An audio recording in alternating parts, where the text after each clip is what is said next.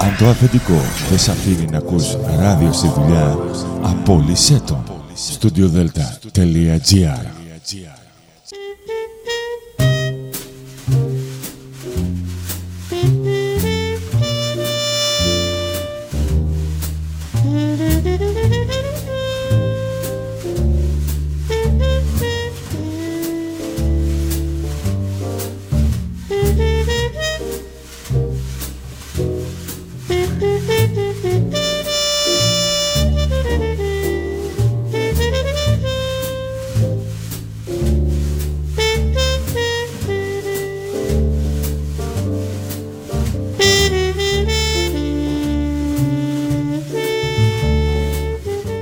Καλησπέρα σας κυρίες και κύριοι.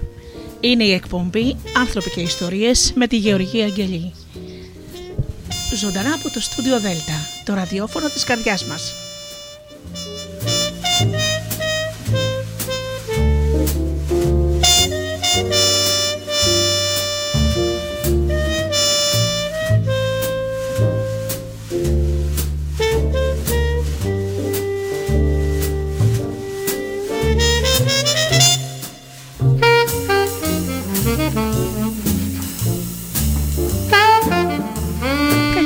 Αγαπημένοι μου φίλοι και πάλι μαζί όπως πάντα κάθε Παρασκευή βράδυ στις 8 τα τελευταία χρόνια στο στούντιο Δελτά.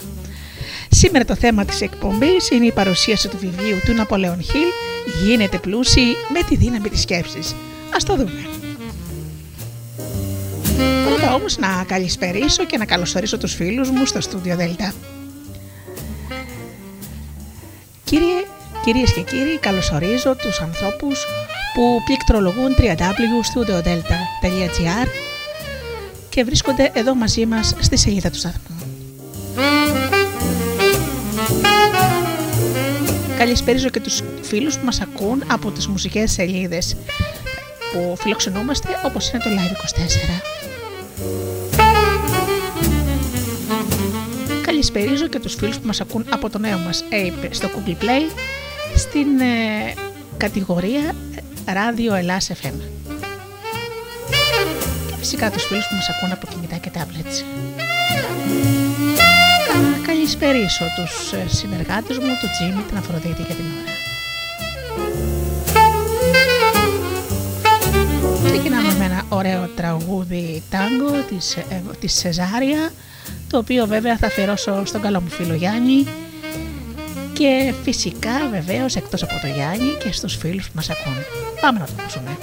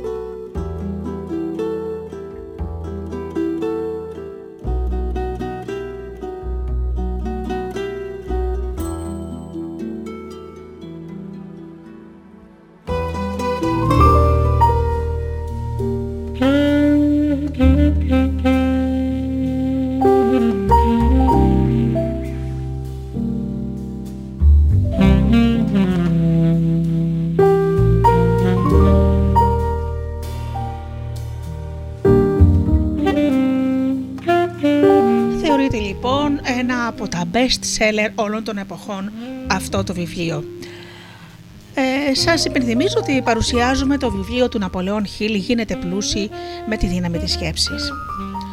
Ο Ναπολέον Χίλ δεν το έγραψε αυτό το βιβλίο τώρα.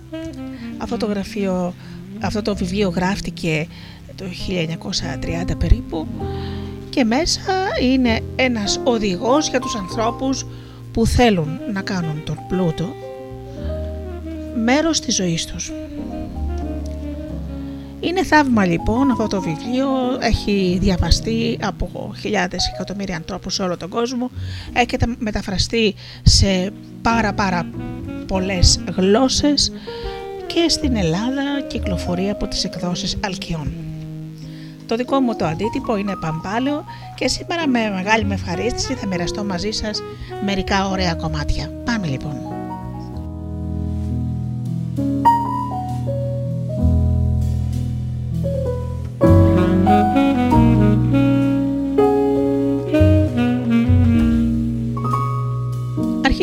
Με το τι είναι θαύμα. Θαύμα είναι το να πετύχει ένα άτομο ή ομάδα ατόμων αυτό που θεωρείται ένας απίθανος στόχος μέσα από τη σκέψη, την ενθάρρυνση και τη δράση. Η επίτευξη απίθανων στόχων είναι πιθανή εφόσον οι στόχοι και οι μέθοδοι υλοποίησής τους δεν παραβιάζουν τους παγκόσμιους νόμους, τους νόμους του Θεού και τα δικαιώματα των συνανθρώπων σας.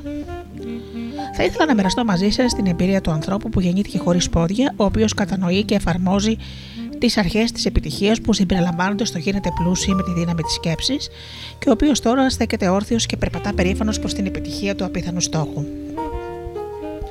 Όταν ο Χένρι Βισκάρτη κλείθηκε να παραλάβει το χρυσό μετάλλιο του Ναπολεόν Χιλ για τα εξαιρετικά επιτεύγματά του, της ίδρυσης του κέντρου ανθρώπινου δυναμικού και της ολοκληρωτικής αφοσίωσής του στην βοήθεια των αναπήρων, περπάτησε με δυσκολία αλλά περήφανα προς το βήμα για να πει. Νιώθω βαθιά ευγνωμοσύνη που παραλαμβάνω το μετάλλιο αυτό που φέρει το όνομα ενός θαυμαστού ανθρώπου του Ναπολέον Χιλ.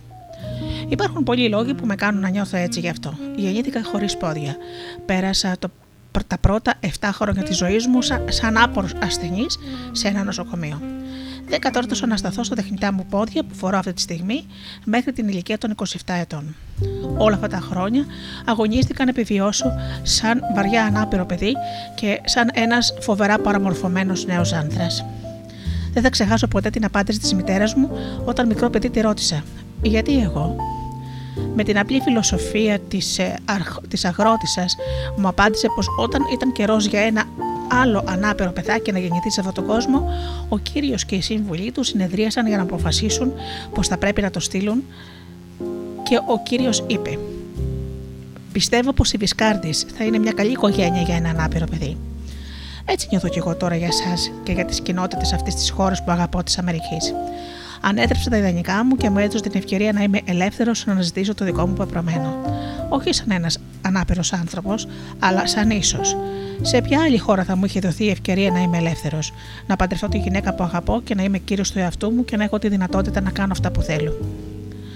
Πριν από χρόνια, ένας γιατρός άλλαξε τη ζωή μου όταν για πρώτη φορά με σήκωσε όρθιο στα τεχνητά πόδια που φορώ αυτή τη στιγμή και δεν μπορούσα να τον πληρώσω για τις υπηρεσίες του. Μου είπε πως η καλύτερη πληρωμή για αυτόν θα ήταν να κατορθώσω να αλλάξω τη ζωή κάποιου άλλου ανάπηρου ακριβώς όπως αυτός είχε αλλάξει τη δική μου ζωή.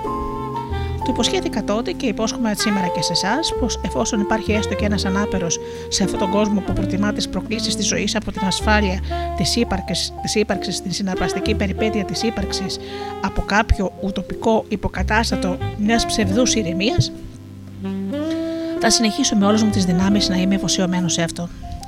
Θα πρέπει να θυμάστε ότι η ελπίδα είναι καθήκον και όχι πολυτέλεια. Το να ελπίζεις δεν σημαίνει να ονειρεύεσαι, αλλά να έχεις τη δύναμη να μετατρέπεις τα όνειρά σου σε πραγματικότητα. Ευλογημένοι είναι αυτοί που ονειρεύονται και που είναι διατεθειμένοι να πληρώσουν το τίμημα για να κάνουν τα όνειρά τους πραγματικότητα. Όσο για μένα, δεν επιλέγω να είμαι ένας συνηθισμένος άνθρωπος, είναι δικαίωμά μου να είμαι συνήθιστος εάν μπορώ. Αναζητώ την ευκαιρία, όχι την ασφάλεια. Θέλω να διακινδυνεύω με ευφυή τρόπο, να ονειρεύομαι και να χτίζω, να πέφτω και να επιτυγχάνω αρνούμε να ξεπουλήσω το κινητρό μου για την ασφάλεια ενός μισθού. Αρνούμε να ανταλλάξω την ελευθερία μου με την ευεργεσία ή την αξιοπρέπειά μου με την ελεημοσύνη. Δεν θα δηλιάσω μπροστά σε οποιονδήποτε ισχυρό, ούτε θα λυγίσω μπροστά σε οποιοδήποτε απειλή. Αποτελεί εθνική μου κληρονομιά να στέκομαι ορθός, περήφανος και άφοβος και να σκέφτομαι να δρω για τον εαυτό μου. Να απολαμβάνω τα πλεονεκτήματα της δημιουργίας μου και να αντιμετωπίζω τον κόσμο γενναία. Να, μπορώ να πω, αυτό το έκανα εγώ. Θέλω λοιπόν να σας ευχηθώ το, αυτό το οποίο εύχομαι για τους ανάπηρου ανθρώπους. Μια συμβατική ευχή θα ήταν να ευχηθώ σε εσάς και σε αυτούς επιτυχία και ευτυχία για την υπόλοιπη ζωή σας. Η επιτυχία όμως και η ευτυχία έτσι όπως τη μετρά ο κόσμος είναι πολύ εύκολη.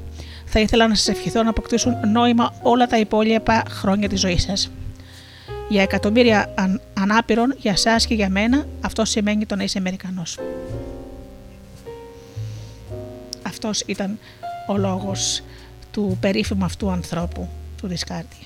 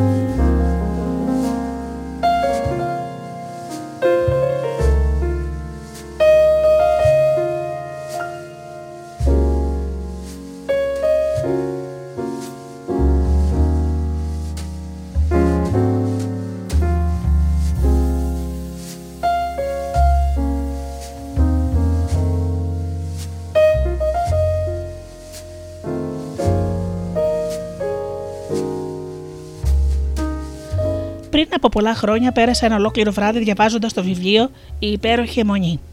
Τώρα το πρωί αποφάσισα πως θα αποκτήσω κι εγώ μια υπέροχη αιμονή. Ο στόχος μου ήταν, είναι και θα είναι πάντα θα είναι να κάνω αυτόν τον κόσμο καλύτερο για αυτήν και για τις επόμενες γενιές. Αυτό κάνουν σήμερα πολλοί άνθρωποι στις πέντε υπήρους του κόσμου μας. Η κόρα μου, Donna Stone Perch, διάβασε το βιβλίο «Γίνεται πλούσιοι με τη δύναμη της σκέψης». Έμαθε και εφάρμοσε τις αρχές αυτού του βιβλίου και εμπνεύτηκε για την επιτυχία ενός απίθανου ονείρου.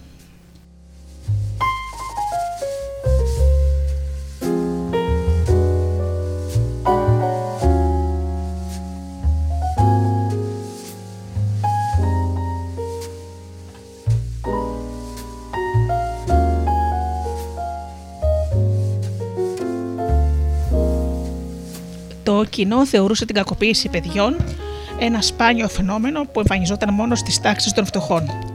Μια χούφτα όμως ειδικών μερικοί γονείς που κακοποιούσαν τα παιδιά τους και η Ντόνα πίστευαν κάτι άλλο. Και είχαν απόλυτο δίκιο. Η Ντόνα πίστευε πως ένα ακόμα κακοποιημένο παιδί αποτελούσε υπερβολή. Πίστευε επίσης πως η κακοποίηση των παιδιών μπορούσε και έπρεπε να προληφθεί γιατί ήταν κάτι που δεν έπρεπε να είχε καν συμβεί. Με τη βοήθεια της δημιουργικής σκέψης βρήκε μια λύση, την Εθνική Επιτροπή για την Πρόληψη της Κακοποίησης των Παιδιών. Η Ντόνα επένδυσε άπειρες ώρες εργασίας και εκατομμύρια δολαρίων για τη δημιουργία της οργάνωσης στο Σικάγο με παρατήρηματα, παρατήρηματα σε όλη τη χώρα. Προέτρεψε το Εθνικό Συμβούλιο για τη διαφήμιση να υποστηρίξει την εκστρατεία φήμησης του κοινού της ΕΕΠΚ προκειμένου ε, να ενημερώσει τους Αμερικανούς μέσα από εφημερίδες, περιοδικά και τηλεόραση, ραδιόφωνο και πίνακες ανακοινώσεων πως η κακοποίηση των παιδιών αποτελεί μια πραγματικότητα παρόλο που δεν έπρεπε. Η βεβαιότητα του σκοπού, η απόκτηση της διακαούς επιθυμίας να πετύχουμε ένα υψηλό και αξιόλογο στόχο, είναι η πρώτη αρχή στην οποία αναφέρεται το γίνεται πλούσιο με τη δύναμη της σκέψης. Σύμφωνα δε με τον Δόκτωρα Χιλ, υπάρχει το σημείο εκκίνησης για όλα τα επιτεύγματα. Πάμε λοιπόν στο πιο σημαντικό, η αφιέρωση χρόνου στη δημιουργική σκέψη που κάνει θαύματα. Ο ηλεκτρονικός υπολογιστής, όπως τα γνωρίζετε, σχεδιάστηκε για να λειτουργεί κατά περόμοιο τρόπο με αυτόν του εγκεφάλου και του νευρικού σας συστήματος. Στον, σαν, ανθρώπινο, σαν τον ανθρώπινο υπολογιστή που διαθέτεται, μέσα από τον οποίο μπορείτε μόνο εσείς να καθοδηγείτε τη σκέψη σας, να ελέγχετε τα συναισθήματά σας και να αποφασίζετε το πεπρωμένο σας, για να ασκήσετε την εκπληκτική αυτή ικανότητα, θα πρέπει να πληρώσετε ένα τίμημα, να αφιερώσετε χρόνο. Αποφασίστε επομένως να αφιερώσετε μια συγκεκριμένη περίοδο 30 λεπτών κάθε μέρα για να σκεφτείτε δημιουργικά και να επικεντρωθείτε στους στόχους σας. Κατά τη διάρκεια αυτής της σημαντικής διαδικασίας, επικεντρώστε το νου σας σε αυτά που πραγματικά θέλετε και αποσπάστε τον από αυτά που δεν πρέπει, αυτά που δεν θέλετε. Αποκτήστε τη συνήθεια να ανακαλείτε στη μνήμη τον κύριο καθορισμένο σκοπό σας. Πρώτον, αμέσως μόλις ξυπνάτε. Δεύτερον, καθώς πηγαίνετε για ύπνο. Και τρίτον, πολλές φορές κατά τη διάρκεια της ημέρας. Γιατί; Για να μπορείτε άμεσα να αναγνωρίζετε αυτά που θα σας βοηθήσουν να επιτύχετε. Ο ανθρώπινος υπολογιστής που διαθέτετε προγραμματίζεται μέσα από την επανάληψη, την επανάληψη και την επανάληψη.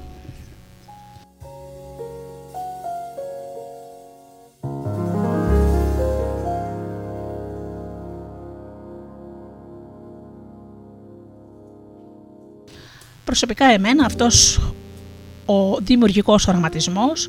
Με βοήθησε να πραγματοποιήσω πολλά θαύματα στη ζωή μου και να ζω τη ζωή που ζω τώρα, αγαπημένοι μου φίλοι, και βεβαίως τον, δεν έχω σταματήσει ποτέ να οραματίζομαι δημιουργικά τις ώρες που λέει το βιβλίο, δηλαδή το πρωί μόλις ξυπνώ, το βράδυ πριν πάω για ύπνο, αλλά και πολλές φορές κατά τη διάρκεια της ημέρας, έτσι ταΐζω τον εγκέφαλό μου ε, με θετικές εικόνες με όμορφα πράγματα όπου αυτά ο εγκέφαλός μου κάνει μόνος του την εργασία για να μου τα κάνει αληθινά.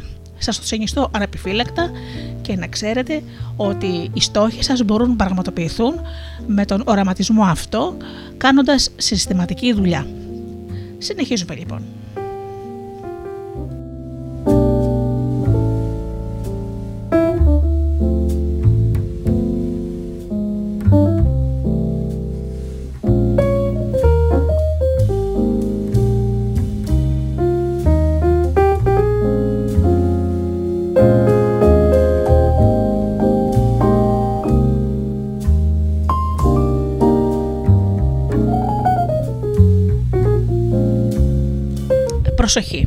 Δεν είναι δυνατόν να πάρετε από τη ζωή αυτά που θέλετε εάν δεν διεξάγετε τακτικούς ελέγχους.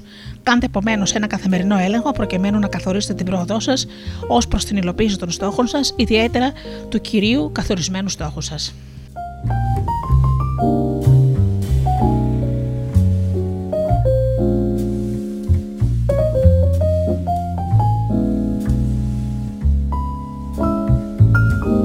Όποιος και να είναι ο λόγος για τον οποίο διαβάζετε αυτό το βιβλίο, αν το διαβάζετε για να βρείτε μια ιδέα που θα σας βοηθήσει να επιτύχετε ένα επιχειρηματικό στόχο, να λύσετε ένα προσωπικό πρόβλημα για να, για να γίνετε πλούσιοι, θα θέσετε ένα σημαντικό στόχο ζωής ή να αποτελέσετε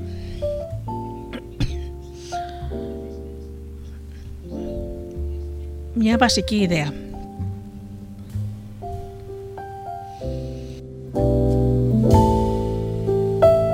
Επίσης, μπορείτε να, εκτός το να γίνετε πλούσιοι, να θέσετε ένα σημαντικό στόχο ζωής ή να αποκτήσετε τον έλεγχο του πεπρωμένου σας. Το πραγματικό θαύμα του γίνετε πλούσιοι με τη δύναμη της σκέψης είναι πώς θα σας διδάξει και θα σας εμπνεύσει να κάνετε θαύματα στη δική σας ζωή. Μέσα από τις σελίδες του θα μάθετε πώς να χρησιμοποιείτε την απεριέρωστη δύναμη της σκέψης σας για να ανακαλύψετε τις δικές σας δυνατότητες και να τις μετατρέψετε σε πραγματικότητα. Η φιλοσοφία του Ναπολεόν Χίλ και τα προσωπικά κατορθώματα έχει αντέξει τον έλεγχο του χρόνου. Εκατομμύρια ανδρών, γυναικών και εφήβων έχουν μέχρι τώρα αποδείξει την αποτελεσματικότητά της. Σήμερα θα ζήσετε μια από τις πιο σημαντικές στιγμές της ζωής σας. Κανένας αξιόλογος στόχος δεν μπορεί να θεωρηθεί απίθανος και ανοίξτε τη διάνοιά σας. Ποια θαύματα θα μπορέσετε να επιτύχετε στη ζωή σας, αφού διαβάσετε το Γίνετε πλούσιος με τη δύναμη της σκέψης. Και να θυμάστε, μπορείτε να επιτύχετε ό,τι επιθυμείτε, εάν αυτό δεν παραβαίνει τους παγκόσμιους νόμους, τους νόμους του Θεού και τα δικαιώματα των συνανθρώπων, των συνανθρώπων σας. Να το θυμάστε αυτό. Πάντα τα να οραματίζεστε πράγματα τα οποία θα είναι υπέρ της ανθρωπότητας και να φτιάχνετε πάντα το καλό.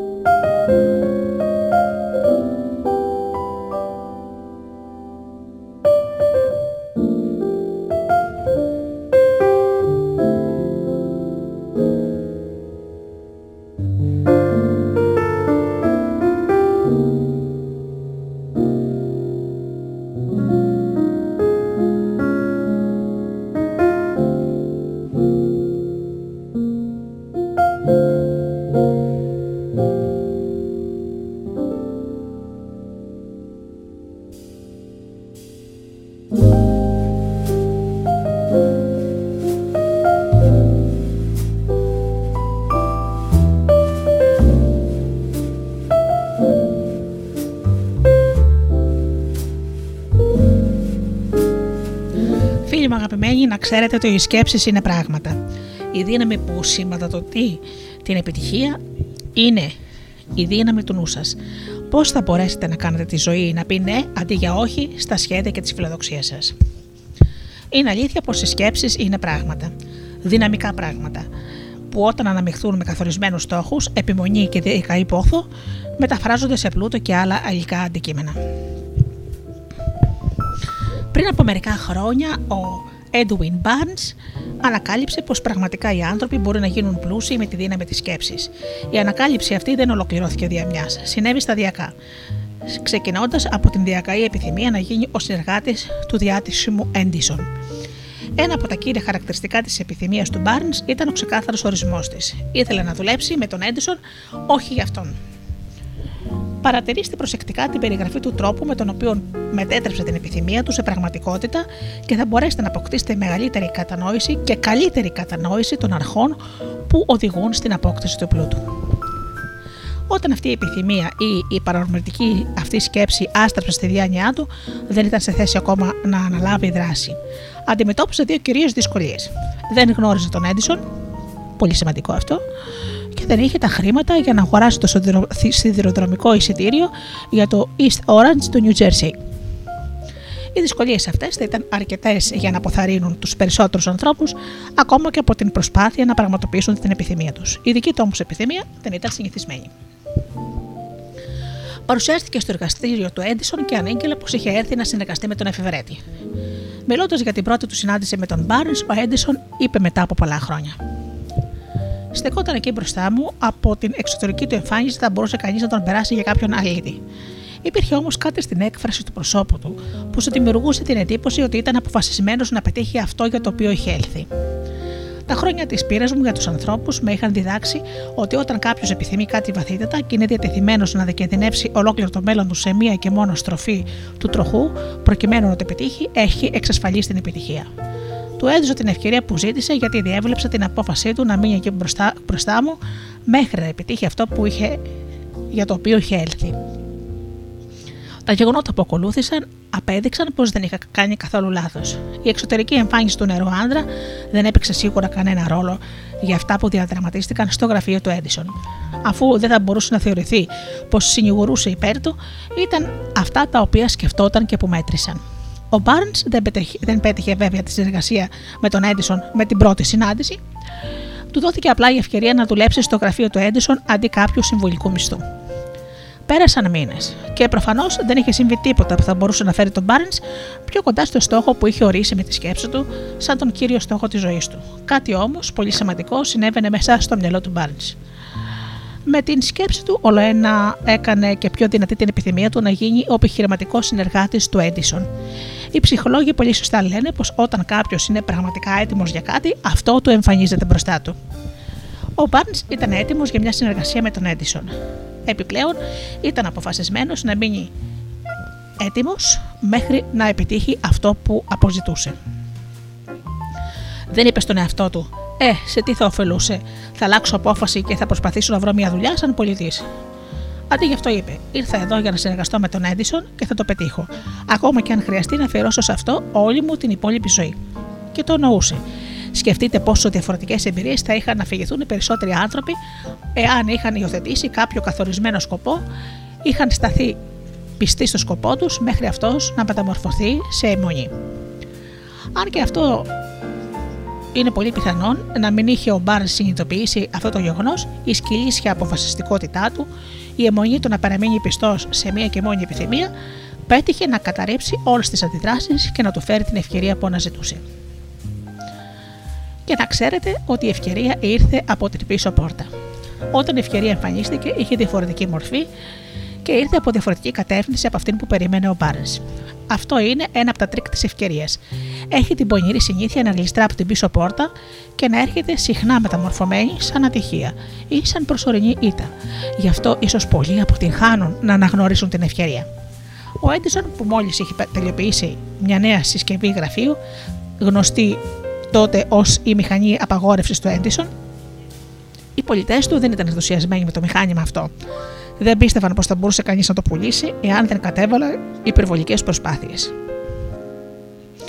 Ο Μπάρν γνώριζε πως θα μπορούσε να πουλήσει τη μηχανή υπαγόρευσης του Έντισον. Του έκανε μία πρόταση τότε και αυτό την αποδέχτηκε. Οι πωλήσεις σημείωσαν επιτυχία. Η επιτυχία αυτή ήταν τόσο μεγάλη που ο Έντισον υπέγραψε μαζί του μια συμφωνία από τη διάθεση και την πρόθεσή της σε όλη την Αμερικανική επικράτεια. Από τη συνεργασία αυτή, ο Μπάρνς πέτυχε να γίνει πλούσιος. Πέτυχε όμως και κάτι πολύ μεγαλύτερο. Απέδειξε πως μπορεί κάποιος να αποκτήσει πλούτο χρησιμοποιώντας τη δύναμη της σκέψης. Δεν μπορώ να γνωρίζω ακριβώς πόσα χρήματα κέρδισε ο Μπάρνς από αυτή την επιθυμία του.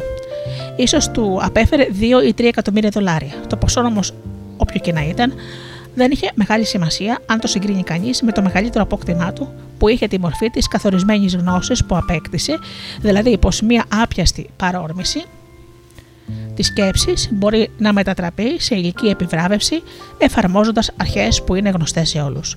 Ο Μπάρνς οδήγησε κυριολεκτικά τον εαυτό του με τη δύναμη της σκέψης του στην κατάσταση της συνεργασίας με τον μεγάλο Έντισον. Οδήγησε τον εαυτό του μέσα από τη δύναμη της σκέψης σε μια τεράστια περιουσία. Όταν ξεκινούσε, δεν διέθετε τίποτα άλλο εκτός από την ικανότητα να γνωρίζει τι ακριβώς θέλει και την αποφασιστικότητα να παραμένει πιστός στην επιθυμία αυτή μέχρι να την πραγματοποιήσει.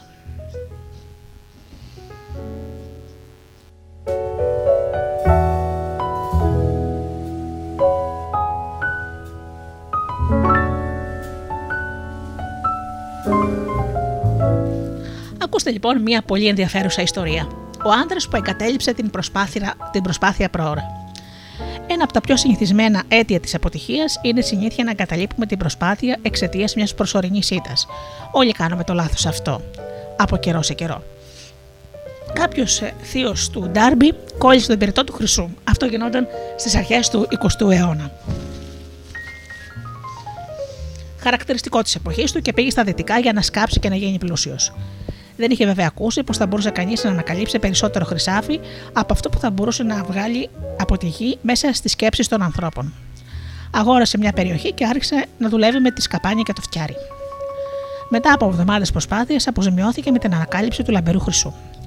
Χρειαζόταν όμως μηχανήματα για να μπορεί να φέρει το χρυσό στην επιφάνεια. Χωρίς να πει τίποτα σε κανέναν, σκέπασε το ορυχείο του και επέστρεψε στην πατρίδα του, το Williamsburg του Maryland, όπου εκμυστρεύτηκε στους φίλους και κάποιους λίγους γείτονες στο γεγονός.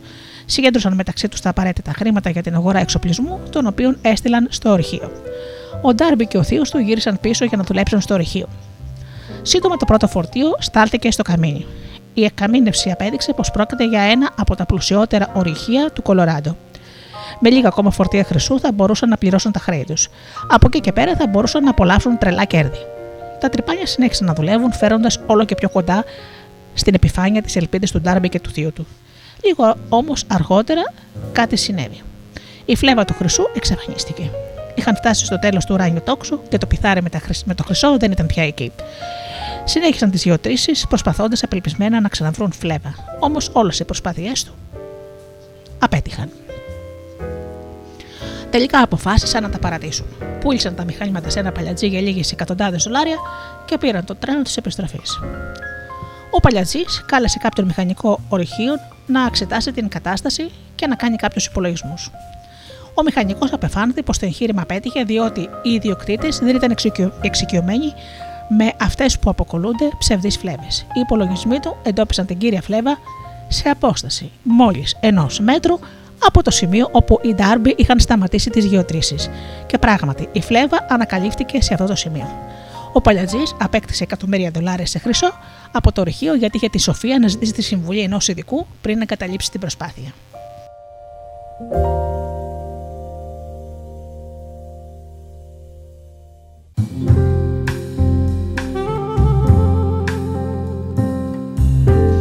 Αρκετά χρόνια πέρασαν και ο Ντάρμπι μπόρεσε να αποκαταστήσει την απώλεια πολλές φορές μόλις ανακάλυψε πω η επιθυμία μπορεί να μεταφραστεί σε, χριστό, σε χρυσό.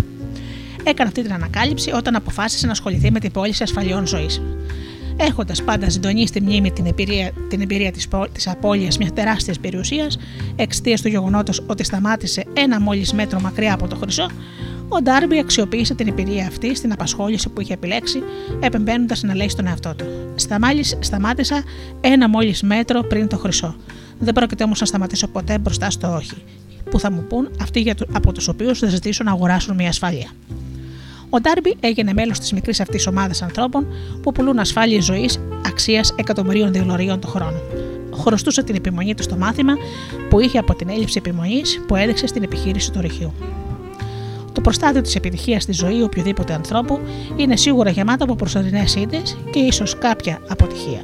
Όταν αντιμετωπίζουμε την ήττα, το πιο εύκολο και το πιο λογικό είναι να σταματήσουμε τις προσπάθειες. Γι' αυτό ακριβώς και αυτό ακριβώς κάνει η πλειοψηφία των ανθρώπων. 500 όμως από τους πιο επιτυχημένους ανθρώπους αυτής της χώρας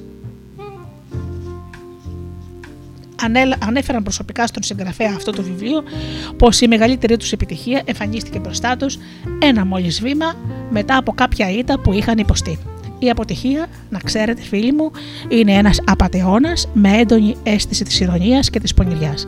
Ένας απατεώνας που απολαμβάνει ιδιαίτερα να βάζει σε κάποιον τρικλοποδιά όταν η επιτυχία βρίσκεται τόσο κοντά του ώστε θα μπορούσε να την αγγίξει.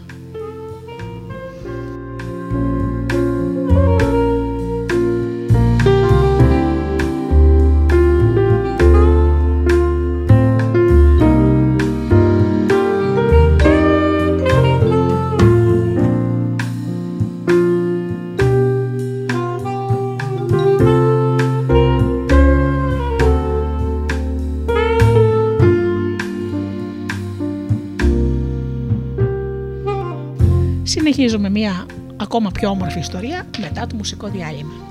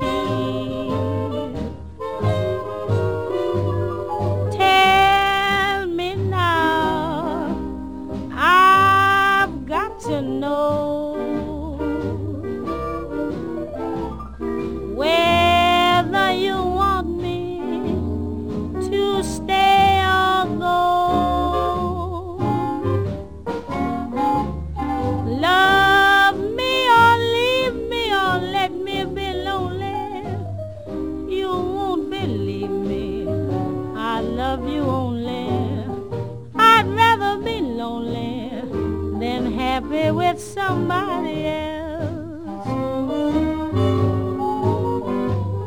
You might find the nighttime the right time for kissing, but nighttime is my time for just reminiscing, regretting instead of forgetting with somebody else.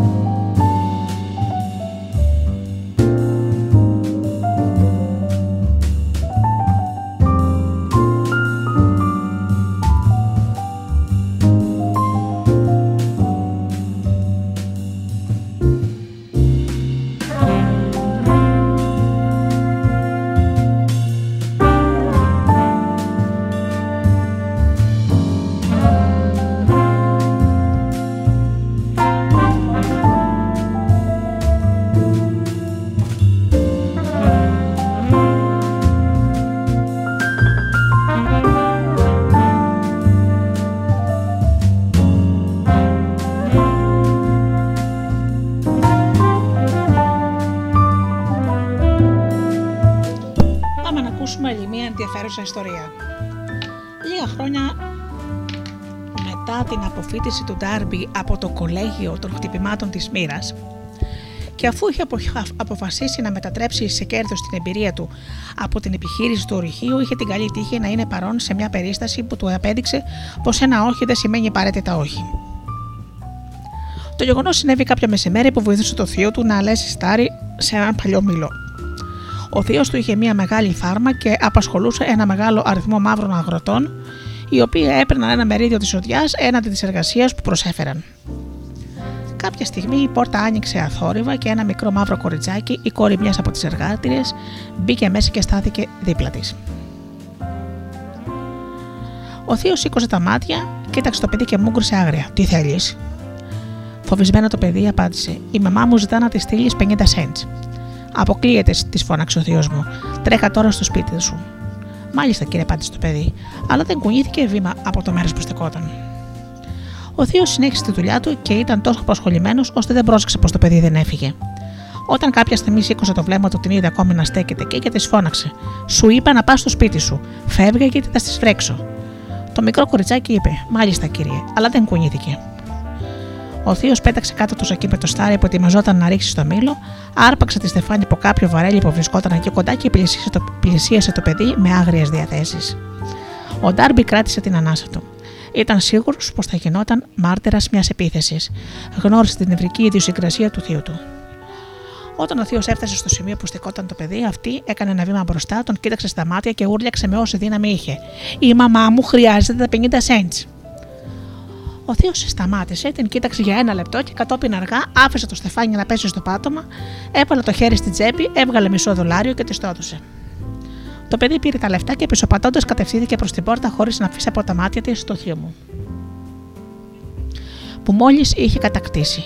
Αφού έφυγε, ο Θείος κάθισε πάνω σε ένα κουτί, κοιτάζοντας σιωπηλά, λες και ήταν αφηρημένος έξω από το παράθυρο πάνω από 10 λεπτά. Σκεφτόταν με δέο το μαστίγωμα που μόλις είχε υποστεί.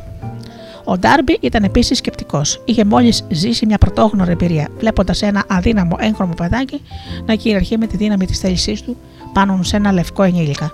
Μα πώς τα κατάφερε; Τι συνέβη στο θείο του και τον έκανα να χάσει την αγριάδα και να γίνει ήσυχος ένα αρνάκι; Ποια ήταν αυτή η παράξενη δύναμη που διέθετε το παιδί και που την έκανε κυρίαρχη της κατάστασης; Αυτές και άλλες παρόμοιες ερωτήσεις περνούσαν από το μυαλό του Ντάρμπι, αλλά δεν μπορούσε να βρει απαντήσεις μέχρι τη στιγμή που μου αφηγήθηκε την ιστορία αρκετά χρόνια μετά. Κατά ένα παράξενο τρόπο, η αφήγηση της ιστορίας, ασυνήθιστης αυτής εμπειρίας, έγινε στο συγγραφέα τη στιγμή ακριβώς όπου ο Θείος είχε πάρει το μάθημά του. Και να ξέρεις ότι το ναι πίσω από το όχι κρύβεται. Καθώς στεκόμασταν εκεί στον παλιό μήλο που μύριζε μούχλα, ο Ντάρμπι επανέλαβε την ιστορία της ασυνήθιστη αυτής κατάκτησης, την οποία ολοκλήρωσε ρωτώντας: Τι νομίζεις πως συνέβη, Ποια είναι αυτή η παράξενη δύναμη που χρησιμοποίησε το παιδί για να κυριαρχήσει στο θείο μου; Η απάντηση στο ερώτημά του έχει σχέση με τις αρχές που περιγράφουμε σε αυτό το βιβλίο. Η απάντηση είναι πλήρης και ολοκληρωμένη. Περιέχει λεπτομέρειες και ικανοποιητικές οδηγίες για να μπορεί ο οποιοδήποτε να καταλάβει και να εφαρμόσει την ίδια δύναμη την οποία ενστικτοδός χρησιμοποιήσει το μικρό παιδί. Διατηρήστε, διατηρήστε την οξύνιά σας και να εντοπίσετε την παράξενη δύναμη που έδισε το παιδί. Και πραγματικά το έσωσε. Θα αποκτήσετε μια μικρή γνώση της δύναμης αυτής. Κάπου μέσα στι σελίδε αυτού του βιβλίου που κρατάτε στο χέρι σας, θα βρείτε μια ιδέα που θα οξύνει την αντιληπτική σας ικανότητα και θα, καταστήσει, θα σας καταστήσει ικανούς να πάρετε στα χέρια σας τη δύναμη αυτή προς το όφελό σας, στην οποία δεν μπορεί να αντισταθεί κανείς. σω μπορέσετε να αποκτήσετε την, την επίγνωση από το πρώτο κεφάλαιο. Μπορεί όπως και να, να την εντοπίσετε σε κάποιο επόμενο μπορεί να σας αποκαλυφθεί με τη μορφή μιας μοναδικής ιδέας. Είναι πιθανόν επίσης να σας έρθει από κάποιο σχέδιο ή σκοπό πιθανόν να σας αναγκάσει να ανατρέξετε στις εμπειρίες του παρελθόντος, ειδικότερα σε αυτές που είχαν σχέση με την αποτυχία ή την ήττα, ώστε να αντλήσετε με τις εμπειρίες αυτές κάποιο μάθημα, που θα μπορέσει να σας βοηθήσει να ανακτήσετε όλα όσα χάσετε μέσα από την ήττα σας. Αφού λοιπόν περιέγραψα στον Τάρμπι την δύναμη του αυθόρμητα που αυθόρμητα χρησιμοποίησε το μαύρο κοριτσάκι, το μικρό μαύρο κοριτσάκι, αυτός μπόρεσε ανατρέχοντας την 30χρονη εμπειρία του σαν πολιτής ασφαλιών ζωής να συνειδητοποιήσει πως η επιτυχία του στον τομέα αυτό οφειλόταν σε ένα μικρό βαθμό από το μάθημα που είχε πάρει από το παιδί. Ο Ντάρμπι υπογράμμισε. Ο Ντάρμπι υπογράμμισε. Κάθε φορά που κάποιος υποψήφιος πελάτης μπορούσε να με αποφύγει χωρίς να αγοράσει, έβλεπα το μικρό κορίτσι να στέκεται εκεί στον παλιό μήλο με τα μάτια γεμάτα άρνηση και έλεγα στον εαυτό μου: Πρέπει να πετύχω αυτή την πώληση. Το μεγαλύτερο ποσοστό των πωλήσεων που πέτυχα αφορούσε ανθρώπους που στην αρχή έλεγαν όχι ανακαλώντας στη μνήμη το λάθος που είχε κάνει να σταματήσει ένα μέτρο μόλις μακριά μόλις από το χρυσό, κατέληξε πως η εμπειρία αυτή ήταν στην πραγματικότητα μια ευλογία μεταμορφωμένη σε αποτυχία. Μου έμαθε να, να εξακολουθώ να επιμένω ανεξάρτητα από τις δυσκολίες που αντιμετώπιζα. Ήταν πράγματι ένα μάθημα που είχα ανάγκη πριν μπορέσω να επιτύχω σε οτιδήποτε. Οι εμπειρίες του Ντάρμπι ήταν αρκετά κοινές και απλές. Παρ' όλα αυτά, αποτελούσαν την απάντηση στο ερώτημα που αφορούσε το πεπρωμένο του. Ήταν επομένως τόσο σημαντικές για αυτόν, όπως και η ίδια του η ζωή. Μπόρεσε όμως να απολαύσει τα ωφέλη που προσέφεραν οι, αυτές, οι δύο αυτές δραματικές εμπειρίες, γιατί είχε την ικανότητα να τις αναλύσει και να υποφεληθεί από αυτά που είχαν να τον διδάξουν.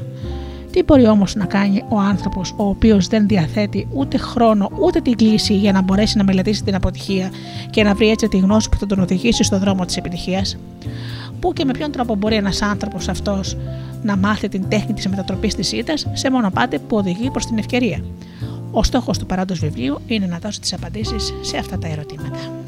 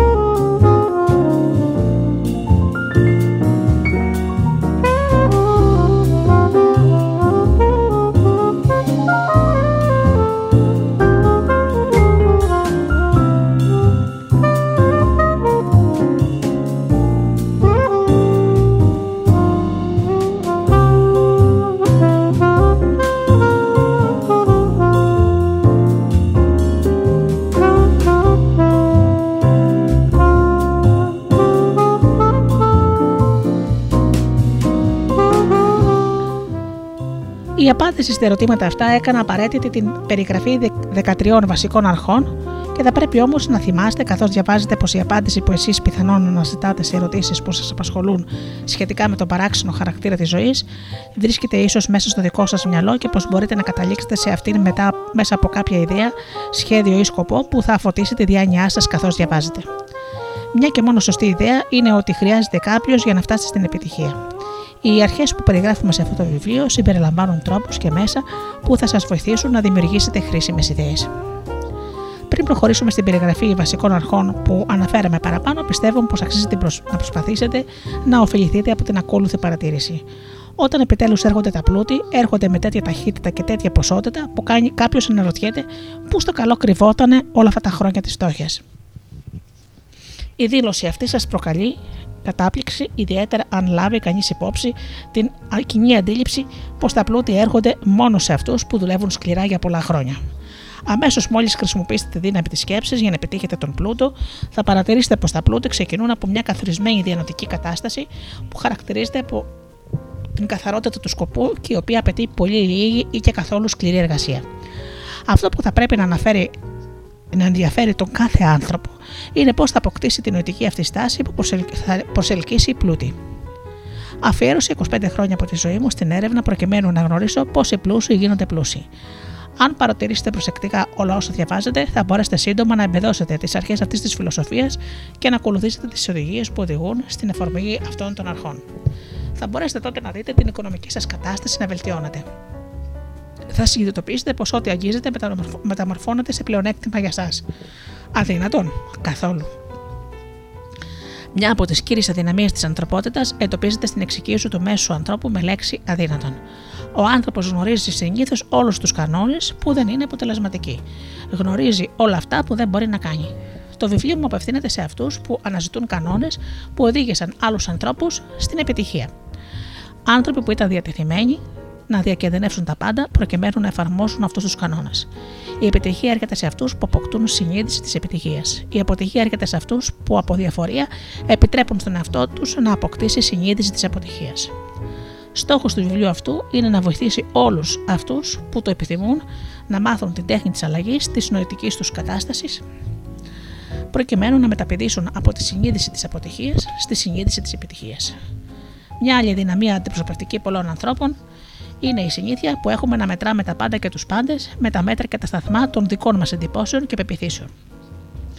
Μερικοί από τους αναγνώστες του βιβλίου μου θα πιστέψουν πως δεν μπορούν να χρησιμοποιήσουν τη δύναμη της σκέψης και έτσι να αποκτήσουν πλούτο, γιατί οι συνήθειες της σκέψης τους είναι βαθιά ριζωμένες στη φτώχεια, τη μιζέρια, την αποτυχία και την ήττα.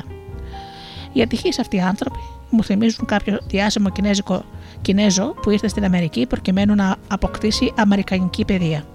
Ήταν φοιτητής του Πανεπιστημίου του Σικάγο. Μια μέρα ο πρόεδρος Χάρπερ συνάντησε τον νερό Ανατολίτη στο χώρο του Πανεπιστημίου και σταμάτησε για να μιλήσει μαζί του λίγα λεπτά.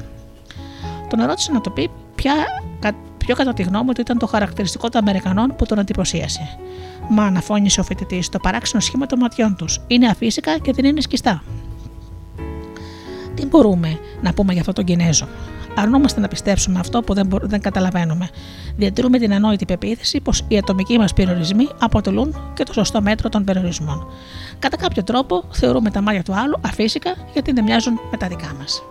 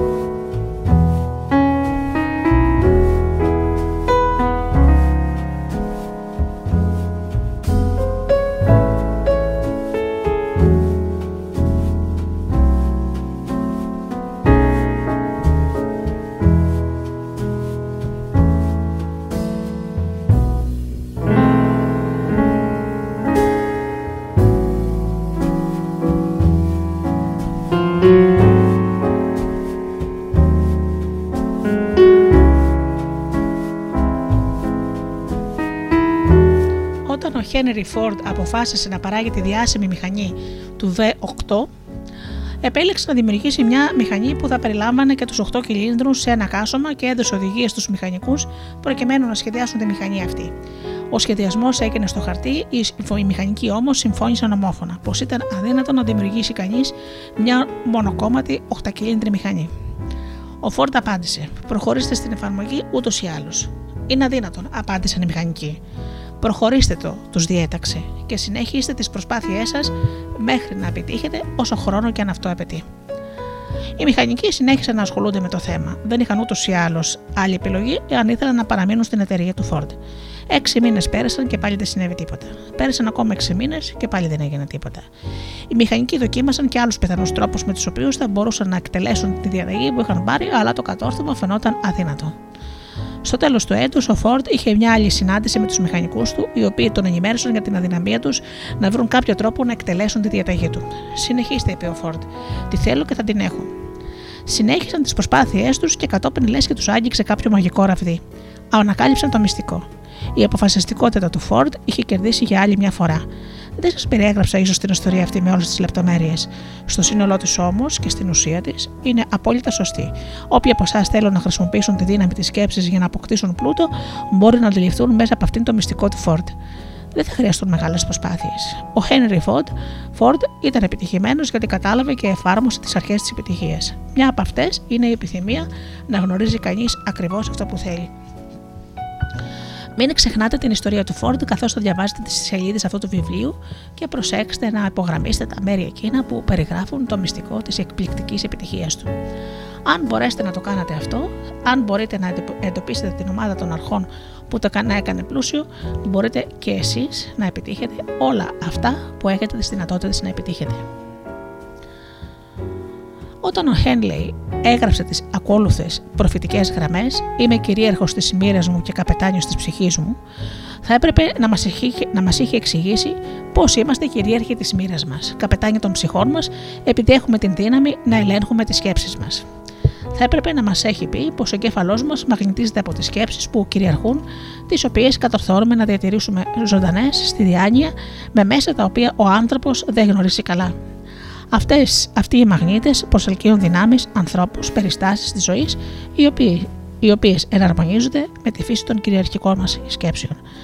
Θα έπρεπε να μας είχε πει πως πριν μπορέσουμε να συγκεντρώσουμε πλούτο σε μεγάλη ποσότητα, πρέπει να μαγνητήσουμε τη διάνοιά μας με την έντονη διάθεση να γίνουμε πλούσιοι, πρέπει να αποκτήσουμε τη συνείδηση χρήματος, ως έως ότου η επιθυμία για το χρήμα να μας οδηγήσει στην δημιουργία καθορισμένων σχεδίων για την απόκτησή του.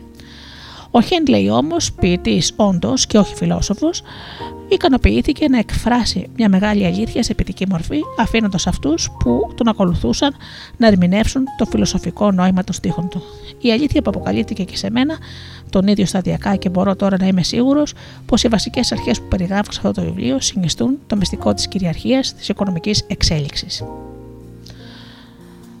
Είμαστε τώρα έτοιμοι να εξετάσουμε την πρώτη από αυτές τις αρχές. Ενώ διαβάζετε για αυτές, θα πρέπει να διατηρείτε το μυαλό σας ανοιχτό για να μην ξεχνάτε πως δεν αποτελούν την εφεύρεση κάποιου ανθρώπου. Οι αρχές αυτές υπήρξαν αποτελεσματικές για πολλούς ανθρώπους. Μπορείτε να τις κάνετε να δουλέψουν για εσά και να απολαμβάνετε συνεχώς ωφέλη από αυτές. Δεν πρόκειται για κάτι δύσκολο ή για κάτι που απαιτεί σκληρή δουλειά. Πριν μερικά χρόνια, σε μια ομιλία που έκανα κατά την έναρξη του σχολικού έτους στο κολέγιο Σάλεμ στο Σάλεμ West της Βιρτζίνια, τόνισα την αρχή που περιγράφεται στο επόμενο κεφάλαιο με τέτοια ένταση που κάποιος τελειόφετος εμπέδωσε την αρχή αυτή και την έκανε αναπόσπαστο μέρος της δικής του φιλοσοφίας. Ο νερό αυτός άντρας κατόπιν έγινε γερουσιαστής και ένας από τους σημαντικούς παράγοντες της διοίκησης του Φράγκλιν Ρούσβελτ. Μου έγραψε ένα γράμμα μέσα από το οποίο εξέφρασε τόσο καθαρά τη γνώμη του για την αρχή που περιγράφω στο επόμενο κεφάλαιο που με οδήγησε να αποφασίσω να συμπεριλάβω το γράμμα του σαν εισαγωγή του κεφαλαίου αυτού. Ακούστε το λοιπόν και θα αποκτήσετε μια πρώτη αντίληψη των ανταμοιβών που σας περιμένουν. Αγαπητέ Ναπολεόν, μέσα από την υπηρεσία μου σαν μέλος του Κογκρέσου, κατόρθωσα να αποκτήσω βαθύτερη γνώση των προβλημάτων των ανδρών και των γυναικών. Το γράμμα αυτό περιλαμβάνει μια πρόταση που θα μπορούσε να βοηθήσει χιλιάδες άξιους ανθρώπους. Το 1922 άνοιξε, άνοιξε στις εργασίες του κολέγιου Σάλεμ με μια μικρή ομιλία στην οποία παρακολούθησα σαν τελειόφωτος φοιτητής. Κατά τη διάρκεια της ομιλίας αυτής, κατόρθωσε να εμφυσίσει σε μένα την ιδέα, η οποία με οδήγησε να δράξω την ευκαιρία και να καταλήξω σήμερα να υπηρετώ τους ανθρώπους της πολιτείας μου, να είμαι ένα υπεύθυνο άτομο και γενικά να επιτύχω όλα αυτά που κατόρθωσα στο παρελθόν. Όπως επίσης και αυτά που με περιμένουν στο μέλλον. Θυμάμαι, λες και ήταν χθες, την υπέροχη περιγραφή σου της μεθόδου με την οποία ο Χένρι Φόρντ, χωρίς κάποια σημαντική παιδεία, χωρίς χρήματα, χωρίς σημαντικές γνωριμίες, κατάρτωσε να αναρριχηθεί ψηλά. Αποφάσισα τότε, πριν καν τελειώσεις την ομιλία σου, πως θα πετύχαινα κι εγώ μια τέτοια θέση για τον εαυτό μου, ανεξάρτητα από τις δυσκολίες που θα έπρεπε να ξεπεράσω. Χιλιάδες νεαροί άνθρωποι που θα τελειώσουν την πανεπιστημιακή τους εκπαίδευση αυτό το χρόνο ή μέσα στα επόμενα λίγα χρόνια, ο καθένας από αυτούς θα αναζητά ένα παρόμοιο μήνυμα πρακτικής ενθάρρυνσης όπως αυτό που έλαβα εγώ τότε από σένα. Θα θέλουν να αναγνωρίσουν να γνωρίσουν προς τα που να στραφούν, τι να κάνουν και να ξεκινήσουν τη ζωή. Εσύ είσαι ο άνθρωπος που θα μπορούσε να τους κατευθύνει, γιατί έχεις βοηθήσει τόσους πολλούς ανθρώπους να λύσουν τα προβλήματά τους. Υπάρχουν χιλιάδες άνθρωποι σήμερα που θα ήθελαν να γνωρίζουν πώς να μετατρέπουν τις ιδέες τους σε χρήματα, άνθρωποι που θα πρέπει να αρχίσουν από το τίποτα χωρίς οικονομικές δυνατότητες. Άνθρωποι που θα προσπαθήσουν να ανακάμψουν από τις απώλειες της τελευταίας περίοδου της ζωής τους, αν κάποιος μπορεί να τους βοηθήσει, και αυτός είσαι εσύ. Αν εκδώσεις το βιβλίο, θα ήθελα να μου στείλεις το πρώτο αντίγραφο με το προσωπικό σου αυτόγραφο. Με τις καλύτερες ευχές, δικό σου, Τζέγκινγκ Ράντολφ. 35 χρόνια αφού έκανα την ομιλία που αναφέρω στην επόμενη σελίδα, είχα την επιτυχία να επιστρέψω στο κολέγιο Σαλέμ του Σάλεμ το 1957 και να συμμετάσχω στην τελετή αποφύτησης. Κατά τη διάρκεια της, ανακηρύχθηκα σε επίσημο, επίσημο διδάκτορα της φιλολογίας του Κολεγίου Σάλεμ. Από την πρώτη μιλία που έγινε το 1922, παρακολουθώ τον Τζένινγκ Ράντολφ, βλέποντάς τον να εξελίσσεται και να αναδεικνύεται σε ένα από τους πιο ισχυρούς διευθυντές της μεγαλύτερης αεροπορικής εταιρείας, ένα εμπνευσμένο ρήτορα και κατόπιν γερουσιαστή των ΗΠΑ από τη Δυτική Βιρτζινία.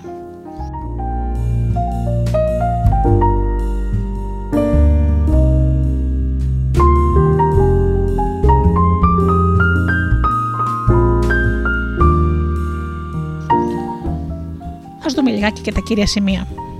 Όπως και ο Edwin Barnes, ένας άνθρωπος μπορεί να είναι εντυμένο στοχικά και να μην έχει καθόλου χρήματα. Παρ' όλα αυτά, ο διακαή πόθος του που θα τον βοηθήσει να βρει την ευκαιρία της ζωής του.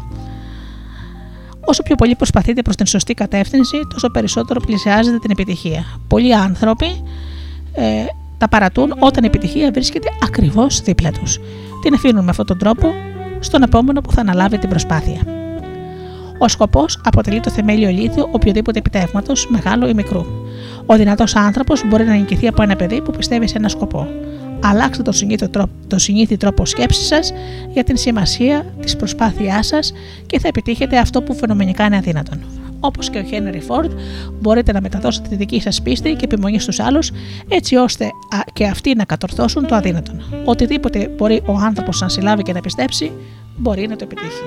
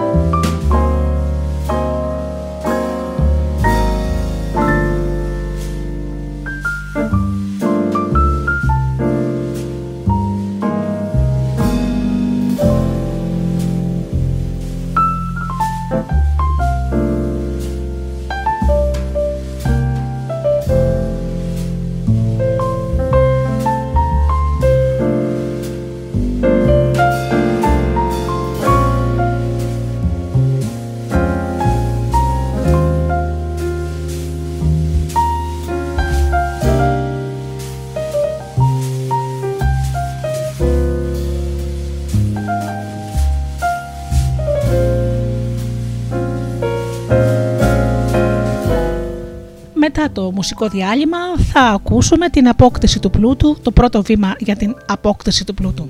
Πάμε λοιπόν.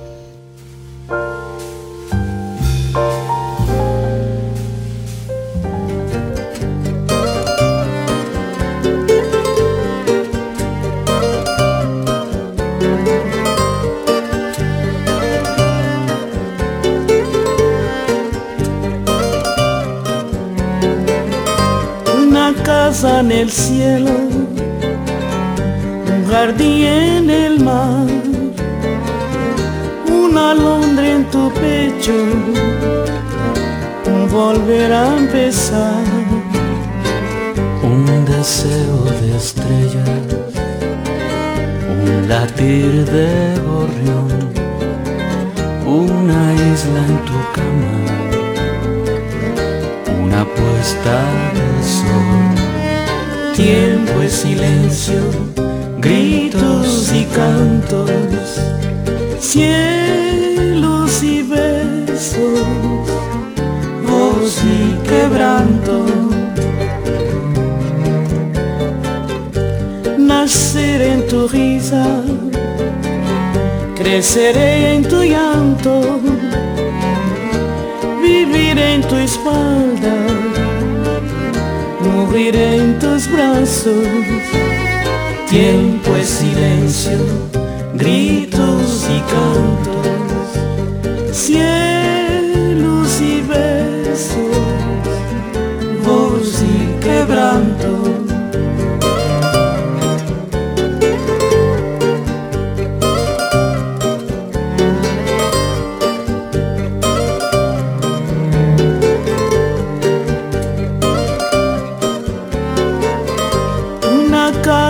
el cielo, un jardín en el mar,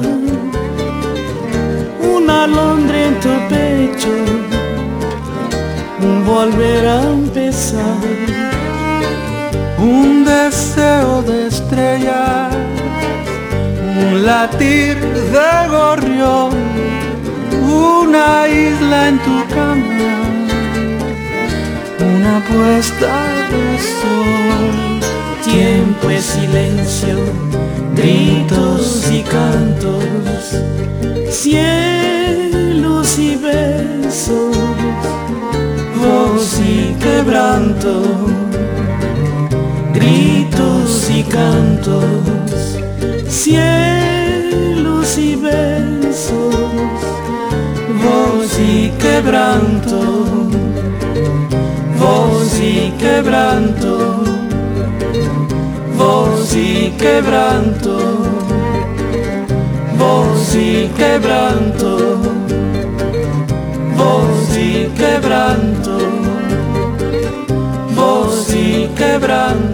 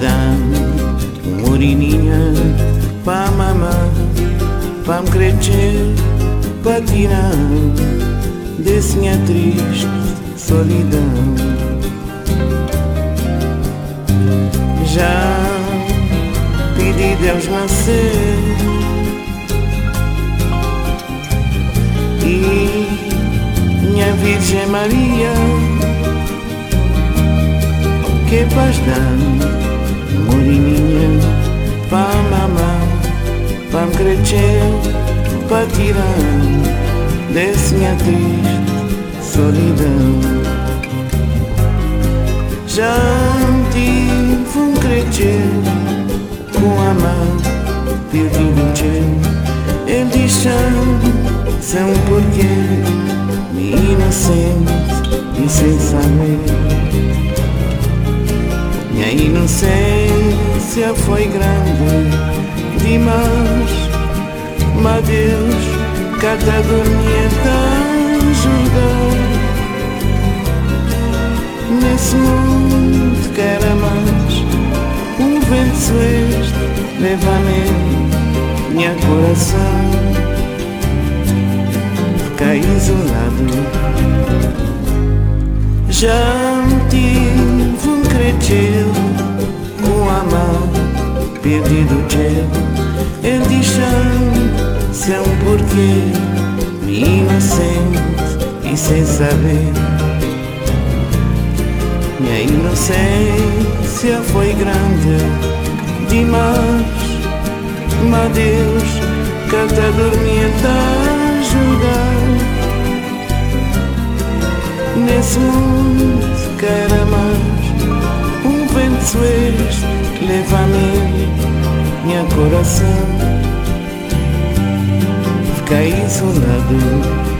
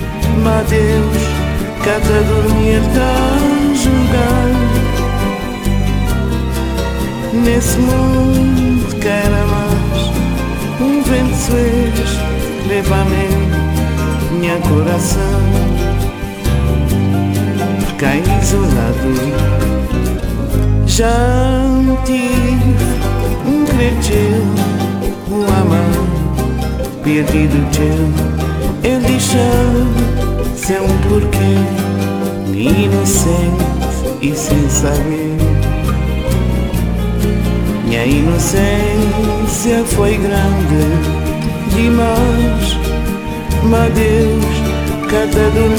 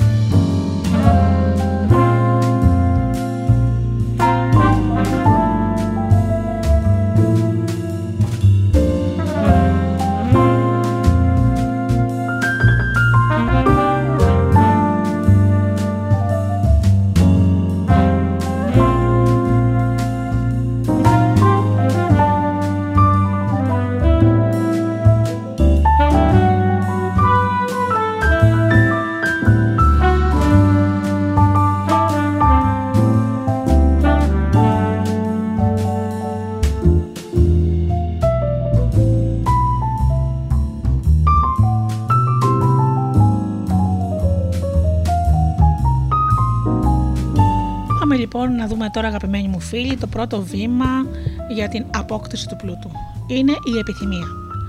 Τα όνειρα γίνονται πραγματικότητα όταν η επιθυμία τα μεταμορφώνει σε μια συγκεκριμένη δράση. Ζητήστε από τη ζωή μεγάλα δώρα και ενθαρρύνετε τη ζωή σας να σας τα παραδώσει.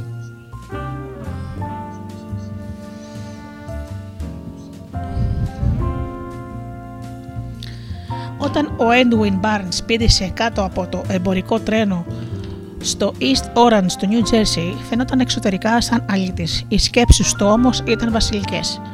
Καθώς κατευθυνόταν από τις γραμμές του τρένου προς το γραφείο του Τόμα Έντισον, το μυαλό του δούλευε συνεχώς. Είδε τον εαυτό του να στέκεται μπροστά στον Έντισον. Τον άκουσε να ζητά από τον Έντισον την ευκαιρία να πραγματοποιήσει την αιμονή που είχε συνεπάρει τη ζωή του. Το δεκαή του πόθο να γίνει εμπορικός συνεργάτης του μεγάλου εφευρέτη. Η επιθυμία του Barnes δεν ήταν απλά μια ελπίδα. Δεν ήταν μια ευχή, ήταν μια διακαής επιθυμία που μετουσίωνε οτιδήποτε άλλο και ήταν συγκεκριμένη. Λίγα χρόνια μετά, ο Έντουν Μπάρν στάθηκε ξανά μέσα στο ίδιο γραφείο μπροστά στον Έντισον. Αυτή τη φορά η επιθυμία του είχε μετατραπεί σε πραγματικότητα. Ήταν ήδη συνεργάτης του Έντισον. το κυριαρχικό όνειρο της ζωής του είχε γίνει πραγματικότητα. Ο Μπάντς απέτυχε γιατί επέλεξε ένα καθορισμένο στόχο και αφιέρωσε όλη την ενέργεια, τη δύναμη και την προσπάθεια και οτιδήποτε άλλο διέθετε για να υποστηρίξει τον στόχο αυτό. Δρόμος χωρίς επιστροφή. Πέντε χρόνια πέρασαν πριν συναντήσει την ευκαιρία που αναζητούσε. Για όλους γύρω του, εκτός από τον εαυτό του, ήταν απλά ένα γρανάζι στο μεγάλο τροχό των επιχειρήσεων του Έντισον. Γι' αυτόν όμως ήταν ο συνεργάτης του Έντισον. Κάθε λεπτό της ημέρας, κάθε μέρα που περνούσε από τότε που πρωτοπήγε να δουλέψει με αυτόν. Η ιστορία του αποτελεί το πιο θαυμαστό παράδειγμα της δύναμης τη συγκεκριμένης επιδημίας. Ο Μπάρνς πέτυχε το σκοπό του γιατί θέλησε την εμπορική συνεργασία με τον Έντισον περισσότερο από οτιδήποτε. Δημιούργησε ένα σχέδιο με την εφαρμογή του, το οποίο θα μπορούσε να ελοπίσει το στόχο του. Το πιο σημαντικό όμως είναι πως έκοψε τις γέφυρες όλες πίσω του. Έμεινε πιστός στην επιθυμία του μέχρι που αυτή πήρε τις διαστάσεις της κυρίαρχης αιμονής και τελικά έγινε πραγματικότητα. Όταν πήγε στο East Orange, δεν είπε στον εαυτό του: Θα προσπαθήσω να πείσω τον Έντισον να μου δώσει οποιαδήποτε δουλειά. Είπε: Θα δω τον Έντισον και θα τον ενημερώσω πως έχω έρθει για να συνεργαστώ μαζί του στις επιχειρήσεις του. Δεν είπε: Θα κρατήσω το μάτι μου ανοιχτά για κάποια άλλη ευκαιρία, έτσι ώστε αν αποτύχει η προσπάθειά μου με τον Έντισον να μπορέσω να την εκμεταλλευτώ. Είπε: Δεν υπάρχει παρά μόνο ένα πράγμα το οποίο είμαι αποφασισμένος να επιτύχω σε αυτόν τον κόσμο. Και αυτό είναι η εμπορική συνεργασία με τον Τόμα Έντισον. Θα κόψω όλες τις γέφυρες πίσω μου, θα διακινδυνεύσω όλο το μέλλον μου, βασισμένο στην ικανότητά μου να επιτυγχάνω αυτό που θέλω. Δεν επέτρεψε στον εαυτό του οποιαδήποτε πιθανότητα να υποχώρησης, ή θα κέρδιζε ή θα χανόταν. Αυτή είναι η κύρια σημασία της ιστορίας του Barnes. Έκαψε τα πλοία του. Κάποτε πριν από πολλά χρόνια, η κατάσταση που αντιμετώπισε ένας θαυμαστός πολεμιστής τον ανάγκασε να πάρει την απόφαση που θα εξασφάλιζε την επιτυχία του στο, στο πεδίο μάχης. Επρόκειτο να στείλει τα στρατεύματά του ενάντια σε δυνατό πορκέφαλο, τα στρατεύματα του οποίου περνούσαν σε αριθμό τα δικά του. Φόρτωσε τους στρατιώτες του στα πλοία και έφτασε μέχρι την εχθρική χώρα. Αφού αποβιβάστηκαν οι στρατιώτες και ο αποξοπλισμός, έδωσε διαταγή να καούν τα πλοία που είχαν ε, που τους είχαν μεταφέρει. Απευθυνόμενος στους άντρες του πριν από την πρώτη μάχη, τους είπε: Βλέπετε τον καπνό από τα πλοία που καίγονται. Αυτό σημαίνει πως δεν θα μπορέσουμε να επιστρέψουμε σε αυτές τις ακτές ζωντανοί εκτός αν κερδίσουμε. Και δεν έχουμε άλλη επιλογή, θα κερδίσουμε ή θα χαθούμε. Και νίκησαν. Όποιος αποφασίσει να κερδίσει κάτι πρέπει να είναι διατεθειμένος να κάψει τα, τα πλοία της επιστροφής έτσι ώστε να αποκλείσει οποιαδήποτε πιθανότητα υποχώρησης. Μόνο αν έτσι θα μπορέσει να διατηρήσει την απαραίτητη διανοτική κατάσταση που είναι γνωστή σαν λαϊκαής πόθος για την νίκη, διάθεση απαραίτητη για την επιτυχία. Το επόμενο πρωί, μετά την μεγάλη φωτιά του Σικάγο, ένας όμιλος από εμπόρους στεκόταν στη μέση της οδού State, κοιτάζοντας τους καπνούς που έβγαιναν από τα απομεινάρια των κάποτε θαυμαστών μαγαζιών τους αποφάσισαν να συνεδριάσουν για να αποφασίσουν αν θα ξανάχτιζαν τα καταστήματα ή θα εγκατέλειπαν το Σικάγο για να έκαναν ένα καινούριο ξεκίνημα σε μια άλλη περιοχή της χώρας όπου θα είχαν μεγαλύτερες δυνατότητες. Όλοι, εκτός από έναν, αποφάσισαν να εγκαταλείψουν το Σικάγο. Ο έμπορος που αποφάσισε να μείνει και να ξανανοίξει το μαγαζί του να το ξαναχτίσει από την αρχή, δείχνοντας τα απομεινάρια του παλιού, είπε: Κύριε, σε αυτό το ακριβώς το σημείο θα χτίσω ένα από τα μεγαλύτερα μαγαζιά της χώρας και θα το χτίσω όσες φορές χρειαστεί, εάν καεί. Αυτό έγινε πριν περίπου από έναν αιώνα. Το κατάστημα χτίστηκε και στέκεται σε αυτό το σημείο σήμερα, υπερήφανο μνημείο της δύναμης του ενός ανθρώπου, όταν αυτός υποκινείται από διακαή πόθο. Το ευκολότερο πράγμα για τον Marshall Field θα ήταν να ακολουθήσει την πρακτική του συναδέλφου του. Όταν οι καταστάσεις έγιναν δύσκολες και το μέλλον φαινόταν μακρινό, εγκατέλειψαν την προσπάθειά τους και πήγαν εκεί που πίστεψαν ότι τα πράγματα θα ήταν ευκολότερα για αυτούς.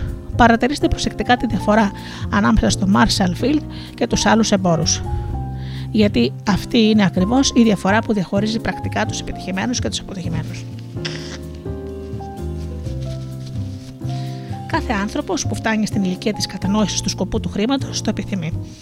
Η επιθυμία από μόνη της δεν φέρνει τα πλούτη. Αν όμως ελέγξετε τα πλούτη με την νοητική κατάσταση ε, αυτή που γίνεται στο τέλος αιμονή και κατόπιν σχεδιάσετε καθορισμένους τρόπους μέσα από τα οποία θα αποκτήσετε πλούτη, υποστηρίζοντας τα σχέδιά σας με επιμονή και που δεν επιδέχεται την αποτυχία να γίνετε πλούσιος.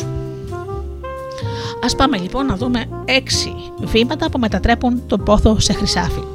Η μέθοδος με την οποία ο πόθος για πλούτη μεταμορφώνεται στο οικονομικό ισοδύναμό του αποτελείται από τα έξι ακόλουθα βήματα. Πρακτικά βήματα. Πρώτον, καθορίστε στο μυαλό σας το ακριβές ποσό χρημάτων που ποθείτε. Δεν είναι αρκετό να πείτε απλά Θέλω πολλά χρήματα, πρέπει να ορίσετε ποσό. Ο λόγος για την ανάγκη καθορισμού του ποσού είναι ψυχολογικός και, θα και θα περιγραφεί αργότερα. Καθορίστε επακριβώς τι είστε διατεθειμένος να δώσετε σαν αντάλλαγμα για τα χρήματα που αποθείτε.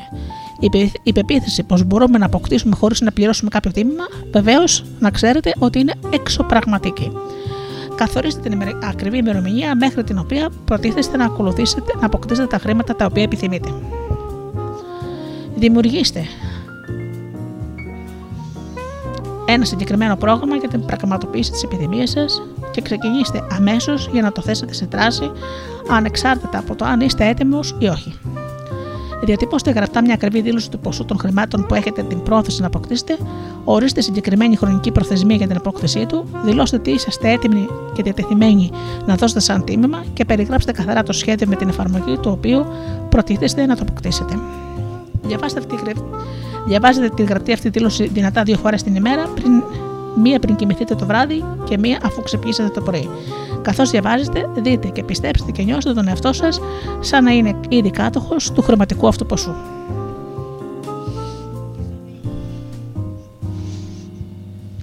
Είναι σημαντικό να ακολουθήσετε τις οδηγίες που περιγράφουμε στα 6-7 βήματα. Είναι ιδιαίτερα σημαντικό να παρακολουθήσετε και να αποκτήσετε τις οδηγίες της έκτη παραγράφου, πιθανόν να παραπονηθείτε πω σας είναι αδύνατο να δείτε τον εαυτό σας σαν κάτοχο των χρημάτων αυτών.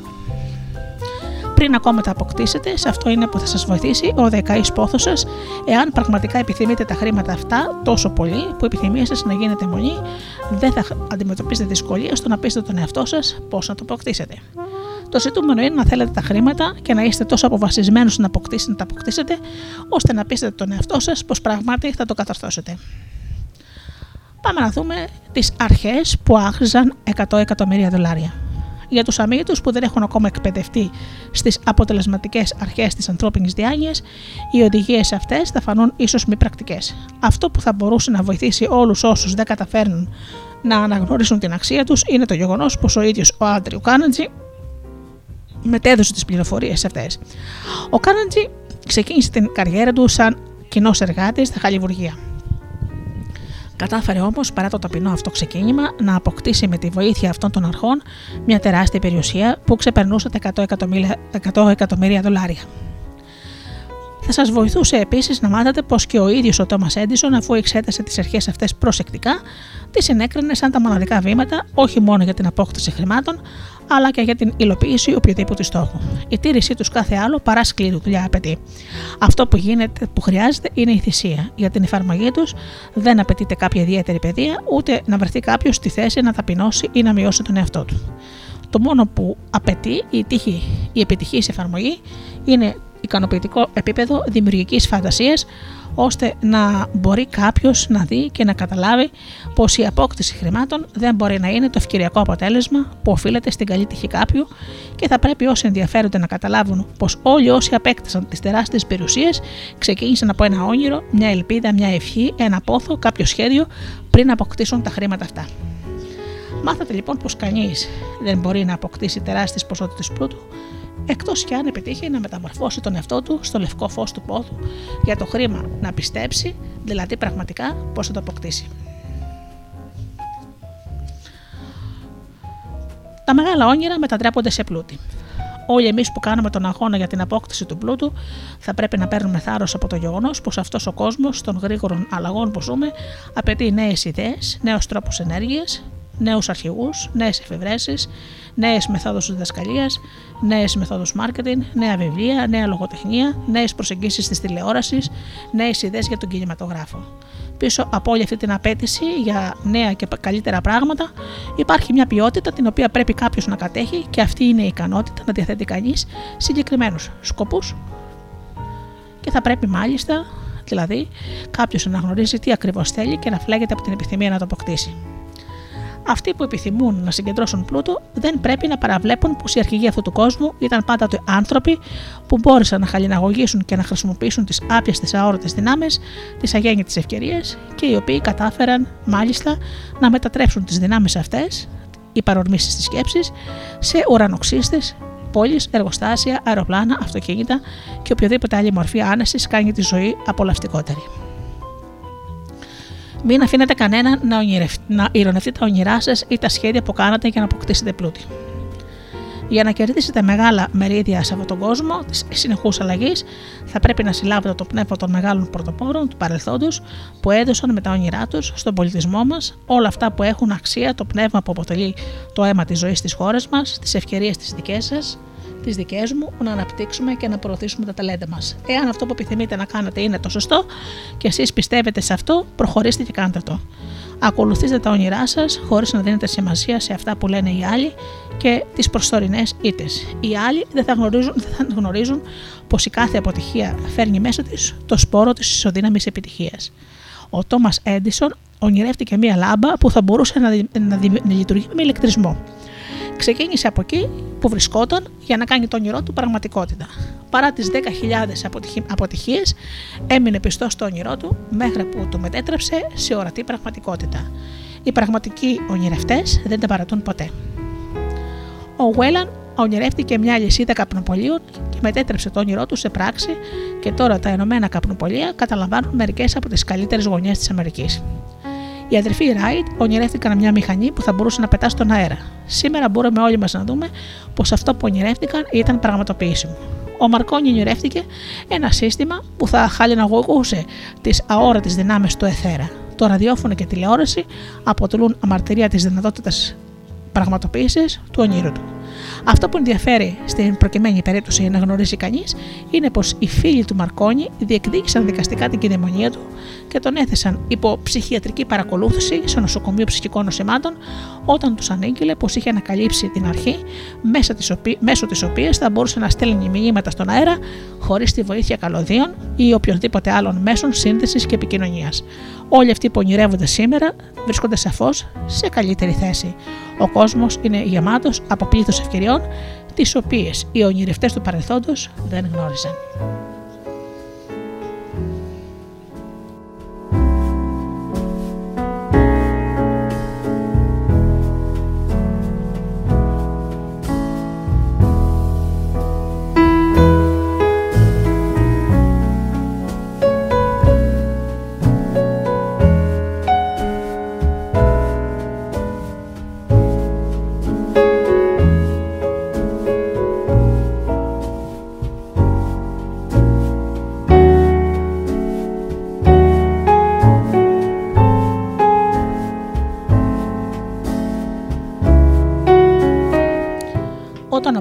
Στηρίζει τα όνειρα. Ο δοκαής πόθος να είσαι και να κάνεις αποτελεί το σημείο εκκίνησης από όπου ξεκινά αυτός που ονειρεύεται. Τα όνειρα δεν γεννιούνται μέσα στην αδιαφορία, την οκνηρία ή την έλλειψη φιλοδοξίας. Να θυμάστε πως όλοι αυτοί που πετυχαίνουν στη ζωή κάνουν συνήθως ένα κακό ξεκίνημα, παίρνουν δε από πολλές δυσκολίες πριν φτάσουν. Το κρίσιμο σημείο στη ζωή των επιτυχημένων εντοπίζεται συνήθως σε κάποια κατάσταση κρίσης, μέσα της οποίας έχουν την ευκαιρία να γνωρίσουν τους άλλους εαυτούς τους. Ο Τζον Μπάνιαν έγραψε το βιβλίο Pilgrim's Progress, η πρόοδος του Pilgrim, που θεωρείται ένα από τα καλύτερα δείγματα της αγγλικής λογοτεχνίας μέσα στη φυλακή όπου τον είχαν κλείσει για να τον τιμωρήσουν για τις αντιλήψεις τους στο θέμα της θρησκείας. Ο. Χένρι ανακάλυψε την ιδιοφυΐα που κοιμόταν μέσα στο νου του μετά από τη μεγάλη του ατυχία και τη φυλάκισή του στις φυλακές του Κολόμπους, Οχάιο. Οι ατυχίες του τον ανάγκασαν να γνωρίσει τον άλλο του εαυτό και να χρησιμοποιήσει τη φαντασία του. Ανακάλυψε πως μπορούσε να γίνει ένας θαυμάσιος συγγραφέας αντί για το μίζερο κακοποιό και κοινωνικά αποκλεισμένο άτομο. Ο Charles Dickens ξεκίνησε κολλώντας τα πελή στη εδοχεία η τραγωδία που βίωσε εξαιτίας της πρώτης του αγάπης διαπέρασε τα βάθη της ψυχής του και, τα, και τον μετέτρεψε σε έναν από τους μεγαλύτερους συγγραφείς στον κόσμο. Αποτέλεσμα της τραγωδίας αυτής ήταν καταρχήν η παραγωγή του David Copperfield και κατόπιν μια σειρά βιβλίων που πλούτησαν και καλυτέρευσαν τον κόσμο, στον οποίο ζούμε όλοι εμείς που διαβάζουμε τα βιβλία του. Η Έλεν Κέλλερ, τυφλή και κοφάλιαλη, σχεδόν ακίνητη, κατόρθωσε παρά τη φοβερή δυστυχία της να χαράξει αιώνια το όνομά της στι σελίδε της ιστορίας των μεγάλων ανθρώπων. Ολόκληρο το έργο τους αποτελεί μαρτυρία πως κανένας δεν μπορεί να ιτηθεί εάν δεν δεχτεί την ήττα σαν πραγματικότητα. Ο Ρόμπερτ Μπάρνς ήταν ένα αγράμματο χωριατόπεδο, γεννήθηκε φτωχός και κατέληξε αλκοολικός. Ο κόσμος όμως έγινε καλύτερος με την παρουσία του όταν κατάφερε να ντύσει όμορφες σκέψεις με την ποιήσή του. Κατάφερε έτσι να μετατρέψει το αγκάδι σε πανέμορφο ρόδο. Ο Μπετόβεν ήταν κουφός. Ο Μίλτον ήταν τυφλός. Τα ονόματά τους όμως έμεναν στην ιστορία γιατί ήταν άνθρωποι που όχι μόνο είχαν όνειρα, αλλά κατάφεραν να μεταφράσουν τα όνειρά τους σε οργανωμένη σκέψη. Υπάρχει διαφορά ανάμεσα στην ευχή για κάτι και στη δυνατότητα να το αποδεχτούμε. Κανένας δεν είναι έτοιμος για κάτι μέχρι να πιστέψει πως μπορεί να το αποκτήσει. Η νοητική στάση πρέπει να είναι αυτής της πεποίθησης και όχι της απλής ελπίδας ή ευχής. Για να αποκτήσουμε πεποίθηση, είναι δυνατό να έχουμε ανοιχτή αντίληψη. Οι κοντόφθελμοι άνθρωποι δεν μπορούν εύκολα να νιώσουν την έμπνευση της πίστης, του θάρρους ή της πεποίθησης.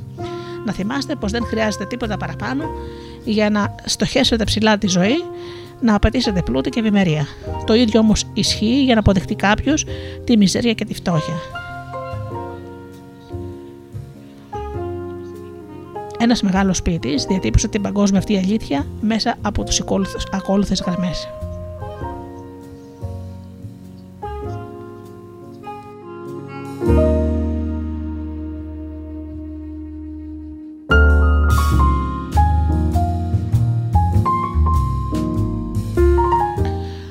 Αξίωσα από τη ζωή μου ψίχουλα, μα όταν συμφώνησα με αυτό το μισθό, δεν άκουγε τα παρακάλια μου τα βράδια να αυξήσει το ποσό το πενιχρό. Αφαντικό που σε κρίνει δίκαια, σου δίνει όλα όσα ζητάς. Μόλις όμως ορίζεις το τίμημα, θα αποστείς αυτό που ζητάς. Πάλεψα για τα ψίχουλα του εργάτη και έμαθα δουλεύοντας σκληρά πως η ζωή θα μου δίνει παλάτι αν δεν δεχόμουν αυτή τη μοιρασιά.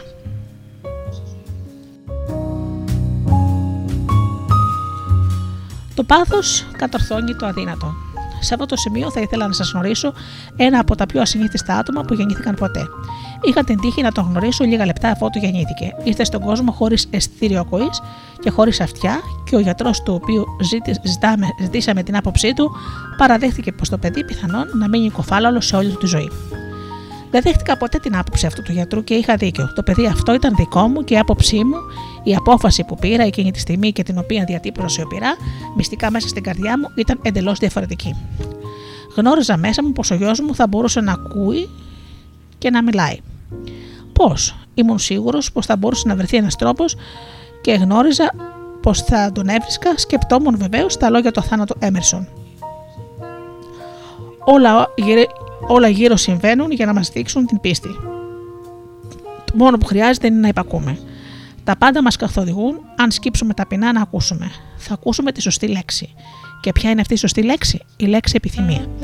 Αυτό που επιθύμησα περισσότερο από οτιδήποτε άλλο ήταν να μην εξελιχθεί ο γιος μου σε ένα κουφάλολο άτομο. Η επιθυμία μου αυτή διατηρήθηκε στο επίπεδο του του πόθου. Τι θα μπορούσα να κάνω γι' αυτό, γνώριζα ότι θα έβρισκα κάποιον τρόπο ώστε να μεταφυτεύσω στο μυαλό του παιδιού μου τον διακαή μου πόθο ώστε να μπορέσει να βρει τρόπους και μέσα που θα μετέφεραν τον ήχο στο μυαλό του χωρίς τη βοήθεια των αυτιών.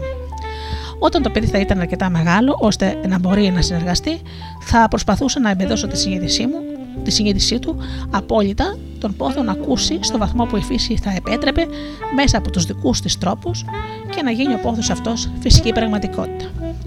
Σκεπτόμουν όλα αυτά τα πράγματα χωρίς να μιλήσω σε κανέναν για αυτά. Κάθε μέρα ανανέωνα τον όρκο που είχα κάνει στον εαυτό μου πως ο γιος μου δεν θα παρέμενε κοφάλαλος. Καθώς μεγάλωνε και άρχισε να προσέχει τα πράγματα γύρω του, παρατηρήσαμε πως διέθετε μια αμυδρία κοή. Όταν έφτασε στην ηλικία κατά την οποία τα παιδιά αρχίζουν συνήθως να μιλούν, δεν έκανε καμιά προσπάθεια. Μπορούσαμε όμως να καταλάβουμε μέσα από τις πράξεις του πως άκουγε ελαφρά κάποιου ήχου. Αυτό ήταν το μόνο που χρειαζόταν να γνωρίζω. Ήμουν πεπισμένος πως αν μπορούσε να ακούσει έστω και αμετρά, θα μπορούσε να αναπτύξει ακόμα περισσότερο την ακουστική του ικανότητα και τότε συνέβη κάτι που με γέμισε ελπίδα. Η ελπίδα ήρθε από μια απρόβλεπτη πηγή. Αγοράσαμε ένα φωνόγραφο. Όταν το παιδί άκουγε μουσική για πρώτη φορά, έπαιζε σε έκσταση και ξαφνικά αναγνώρισε το μηχάνημα.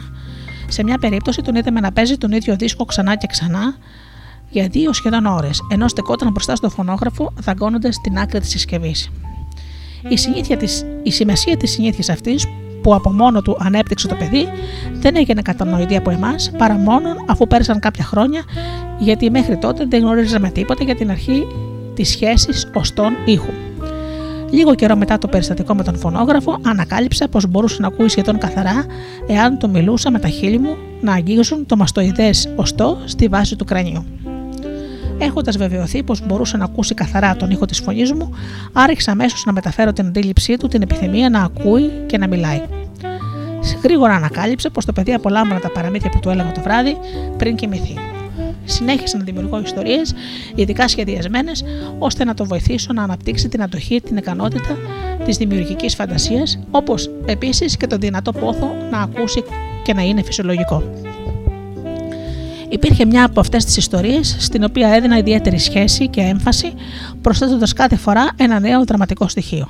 Την είχα σχεδιάσει για να μπορώ να εμφυτεύσω στο μυαλό του την σκέψη πως η ιδιαιτερότητά του δεν αποτελούσε αναπηρία, αλλά ένα προσόν μεγάλης αξίας.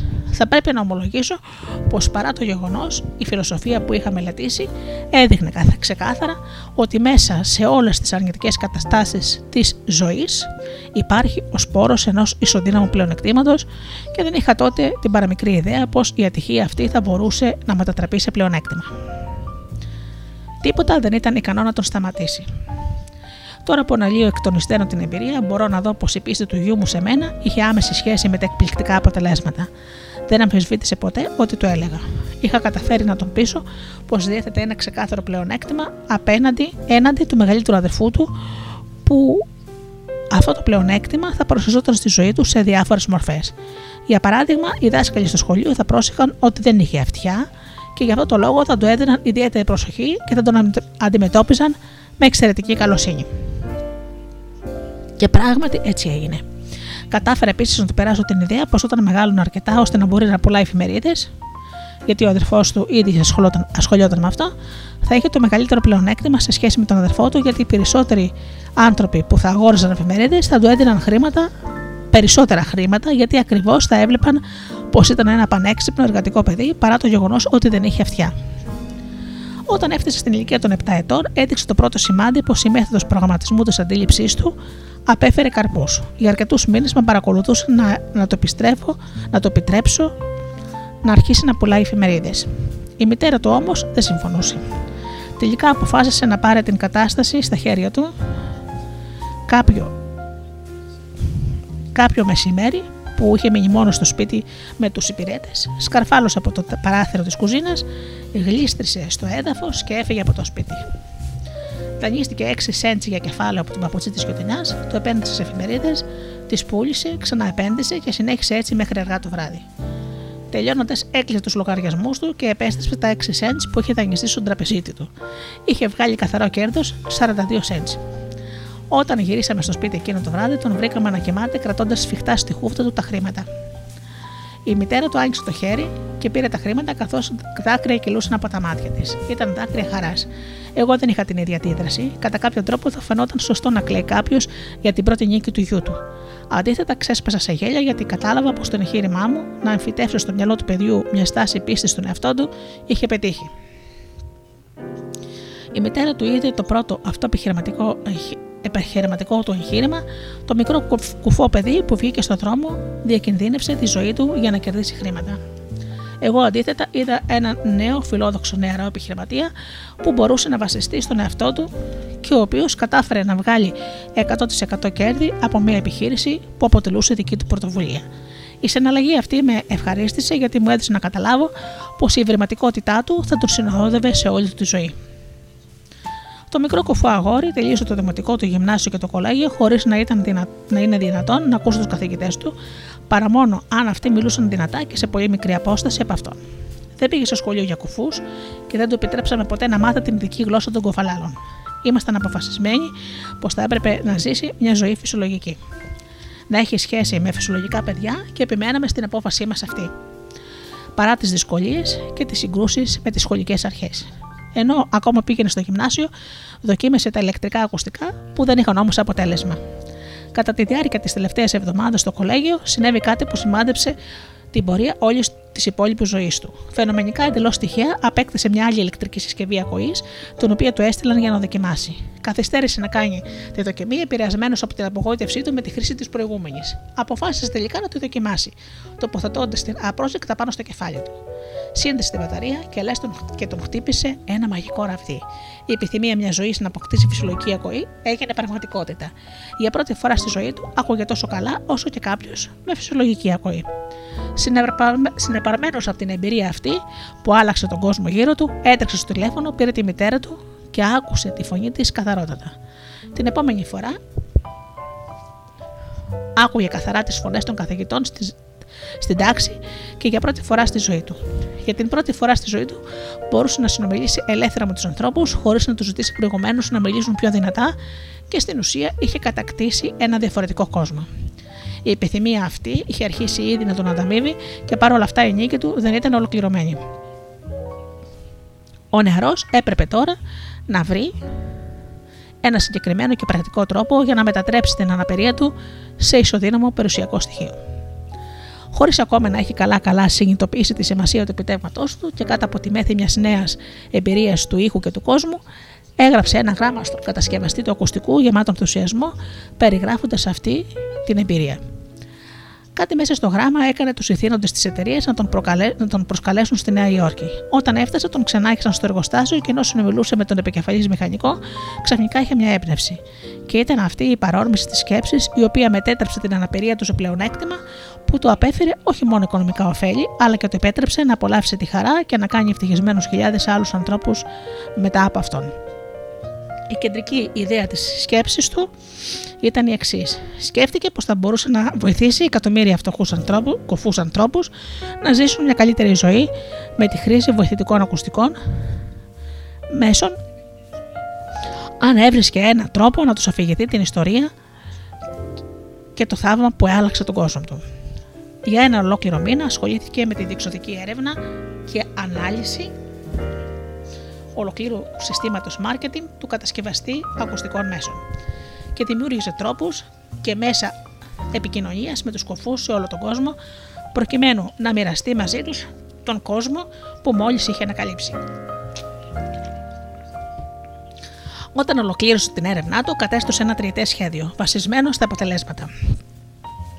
Όταν παρουσίασε αυτό το σχέδιο στην εταιρεία, τον προσέλαβαν αμέσως προκειμένου να υλοποιήσει τη φιλοδοξία του. Αντιλαμβάνοντας αυτό το πόστο, αναλαμβάνοντας αυτό το πόστο, δεν είχε ακόμα συνειδητοποιήσει πως το παπρωμένο του ήταν να φέρει την ελπίδα και, να την, και την ανακούφιση σε χιλιάδες κουφούς ανθρώπους, οι οποίοι χωρίς τη βοήθειά του θα ήταν καταδικασμένοι να ζήσουν εγκλωβισμένοι σε έναν άϊχο κόσμο.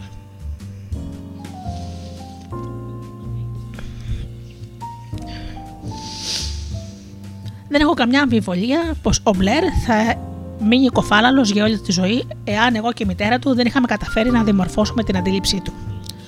Όταν εμφύτευσα στο μυαλό του την επιθυμία να ακούσει, να μιλήσει και να ζήσει σαν φυσιολογικό άτομο, εκτός από την παρόρμηση που ένιωσε, υπέστηκε μια άγνωστη επίδραση η οποία υποχρέωσε τη φύση να δημιουργήσει μια γέφυρα η οποία συνέδεσε το κενό της σιωπής ανάμεσα στον εγκεφαλό του και τον εξωτερικό κόσμο. Ο Δεκαής Πόθος έχει πραγματικά τρόπους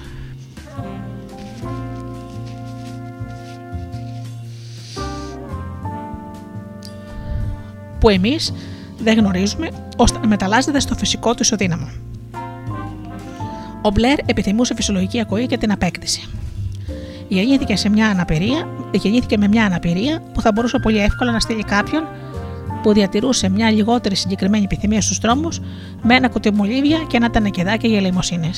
Το μικρό λευκό ψέμα που εμφύτευσε στο μυαλό του όταν ήταν παιδί, κάνοντάς τον να πιστέψει ότι η αναπηρία του θα αποτελούσε και το μεγαλύτερο πλεονεκτημά του, δικαιώθηκε. Πράγματι, δεν υπάρχει τίποτα σωστό ή λάθος που να μην μπορεί η πεποίθηση σε συνδυασμό με το δεκαή πόθο να πραγματοποιήσει ο καθένας από εμάς έχει στη διάθεσή του την ικανότητα αυτή. Α πάμε να δούμε και μια άλλη ιστορία. Τα μαγικά αποτελέσματα του πόθου μιας τραγουδίστριας. Ένα σύντομο δημοσίευμα του τύπου για την ασυνήθιστη επιτυχία της κυρίας Σούμαν Χέινγκ σαν τραγουδίστριας κάνει εμφανεί την σημασία της επιθυμίας. Υπογράμμιζε αυτή την παράγραφο ακριβώς γιατί τοποθετεί την επιθυμία στο κέντρο της προσπάθειάς της να κάνει καριέρα. Στο ξεκίνημά της, η κυρία Σούμαν Χέινκ επισκέφθηκε κάποτε το διευθυντή όπερας της Βιέννης για να ζητήσει τη γνώμη του για τη φωνή της. Αυτός όμως ούτε καν δέχτηκε να την ακούσει. Ρίχνοντας μια ματιά στο παράξενο και φτωχικά ντυμένο κορίτσι, απάντησε με σκληρότητα. Με ένα τέτοιο πρόσωπο και χωρίς προσωπικότητα, πώς έχεις την εντύπωση πως θα μπορούσες να πετύχεις στην όπερα; Καλό μου παιδί, σε συμβολεύω να τα παρατήσεις. Αχώρησε μια ρεπτομηχανή και ασχολήσου με αυτήν. Δεν θα μπορούσες ποτέ να γίνεις τραγουδίστη. Το ποτέ ήταν πολύς χρόνος. Ο διευθυντής της όπερας της Βιέννη μπορούσε να γνώριζε πολλά για την τεχνική του τραγουδιού. Δεν γνώριζε όμως αρκετά για τη δύναμη της επιτυχίας όταν αυτή παίρνει διαστάσεις της αιμονής. Εάν γνώριζε τη δύναμη αυτή, δεν θα είχε κάνει το λάθος να καταδικάσει μια ιδιοφυα χωρίς να της δώσει τουλάχιστον μια ευκαιρία. Αρκετά χρόνια μετά, κάποιος συνεργάτης μου αρρώστησε. Η κατάστασή του χειροτέρευε με τον καιρό και στο τέλος κατέληξε στο νοσοκομείο προκειμένου να χειριστεί. Ο γιατρός με προειδοποίησε πως δεν υπήρχαν και πολλές ελπίδες για να τον δώσουν ζωντανό. Αυτή όμως η άποψη του γιατρού δεν ήταν η άποψη του ασθενούς. Λίγο πριν τον πάρω με το φορείο του χειρουργείου μου ψιθύρισε. Αδύναμα. Μην ανησυχείς, αρχηγέ, θα βγω από εδώ μέσα σε λίγες ημέρες. Η νοσοκόμα δίπλα του γύρισε και τον κοίταξε με έκτο. Ο ασθενής όμως τα κατάφερε να ξεπεράσει το πρόβλημά του. Όταν όλα τελείωσαν, ο γιατρός του είπε: Αυτό που τον έσωσε ήταν η επιθυμία του να επιβιώσει. Δεν θα κατάφερνε και δεν θα τα είχε καταφέρει εάν δεν είχε αρνηθεί με όλη του τη δύναμη τη πιθανότητα του θανάτου. Αυτό που με κάνει να πιστεύω στη δύναμη της επιθυμίας, όταν αυτή υποστηρίζεται από την πίστη, είναι γιατί έχω δει τη δύναμη αυτή να ανυψώνει τους ανθρώπους από τη φτώχεια σε επίπεδα δύναμης και πλούτου. Την έχω δει να κλέβει την ουσία από το μνήμα του στα θέματα, στα θέματά του. Την έχω δει να λειτουργεί σαν μέσο με το οποίο οι άνθρωποι μπόρεσαν να ανακάμψουν από την ήττα με εκατοντάδες διαφορετικούς τρόπους. Είδα τη δύναμη αυτή να χαρίζει το, στο γιο μου μια φυσιολογική, ευτυχισμένη και επιτυχημένη ζωή, παρά το γεγονός πως η φύση τον έστειλε σε αυτόν τον κόσμο χωρίς αυτιά. Πώς μπορεί κανείς να χαλιναγωγήσει και να χρησιμοποιήσει τη δύναμη της επιτυχίας, την απάντηση αυτή θα τη βρείτε στα επόμενα κεφάλαια του βιβλίου μου. Βασισμένη σε κάποια παράξενη αλλά δυναμική αρχή της χημίας του νου, για την οποία δεν γνωρίζουμε μέχρι τώρα τίποτα, η φύση κατορθώνει να περιβάλλει την παρόρμηση της έντονης επιθυμίας σε κάτι το οποίο δεν αναγνωρίζει λέξεις όπως αδύνατον και αρνείται να δεχτεί οποιαδήποτε πραγματικότητα σαν αποτυχία. Όταν η επιθυμία επιστρατεύει τις μεγάλες της δυνάμεις και τις χρησιμοποιεί για να νικήσετε, μην κάνετε πίσω, η νίκη είναι εξασφαλισμένη. Αυτά τα έξι βήματα που σας διάβασα πιο πριν μετατρέπουν την επιτυχία σε χρυσάφι. Για τον Άντριο Κάρνεγκη, οι αρχές αυτές είχαν αξία εκατομμυρίων δολαρίων. Η επιθυμία χτίζει την νίκη σας πάνω στις παροδικέ ήττες. Η επιθυμία έκτισε ένα από τα μεγαλύτερα καταστήματα στον κόσμο, κυριολεκτικά πάνω από τις τάχτες του. Και τέλος, ακούσαμε την ιστορία ενός αγοριού χωρίς αυτιά που έμαθε να ακούει. Μια γυναίκα χωρίς καμιά πιθανότητα κατάφερε να γίνει μια διάσημη τραγουδίστρια όπερας. Ένας άρρωστος που οι γιατροί περίμεναν να πεθάνει, κατάφερε να, να επιβιώσει. Η επιθυμία ήταν αυτή που βοήθησε όλους τους παραπάνω ανθρώπους μέσα από ένα παράξενο αλλά φυσικό τρόπο χημίας και νόησης. Να ξέρετε, αγαπημένοι μου φίλοι, ότι ο νους δεν γνωρίζει όρια εκτός αν εμείς οι ίδιοι του τα θέσουμε.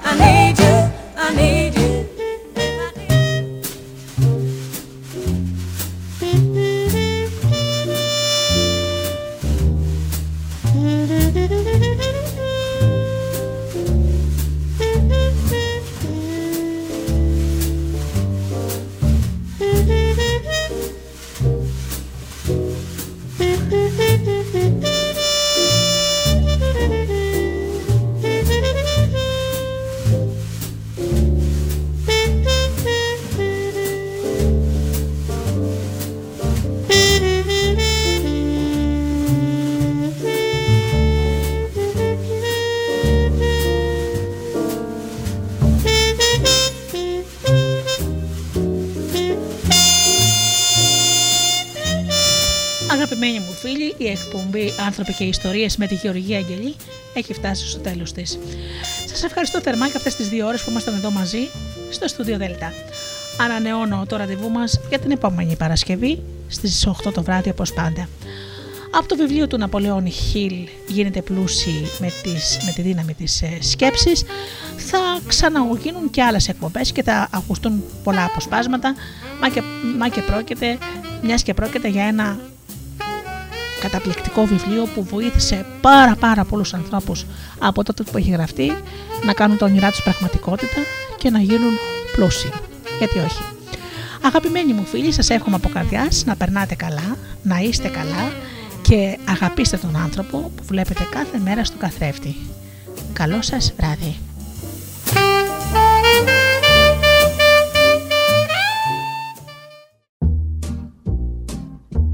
Οι stars προσπαθούν να είναι προσγειωμένοι.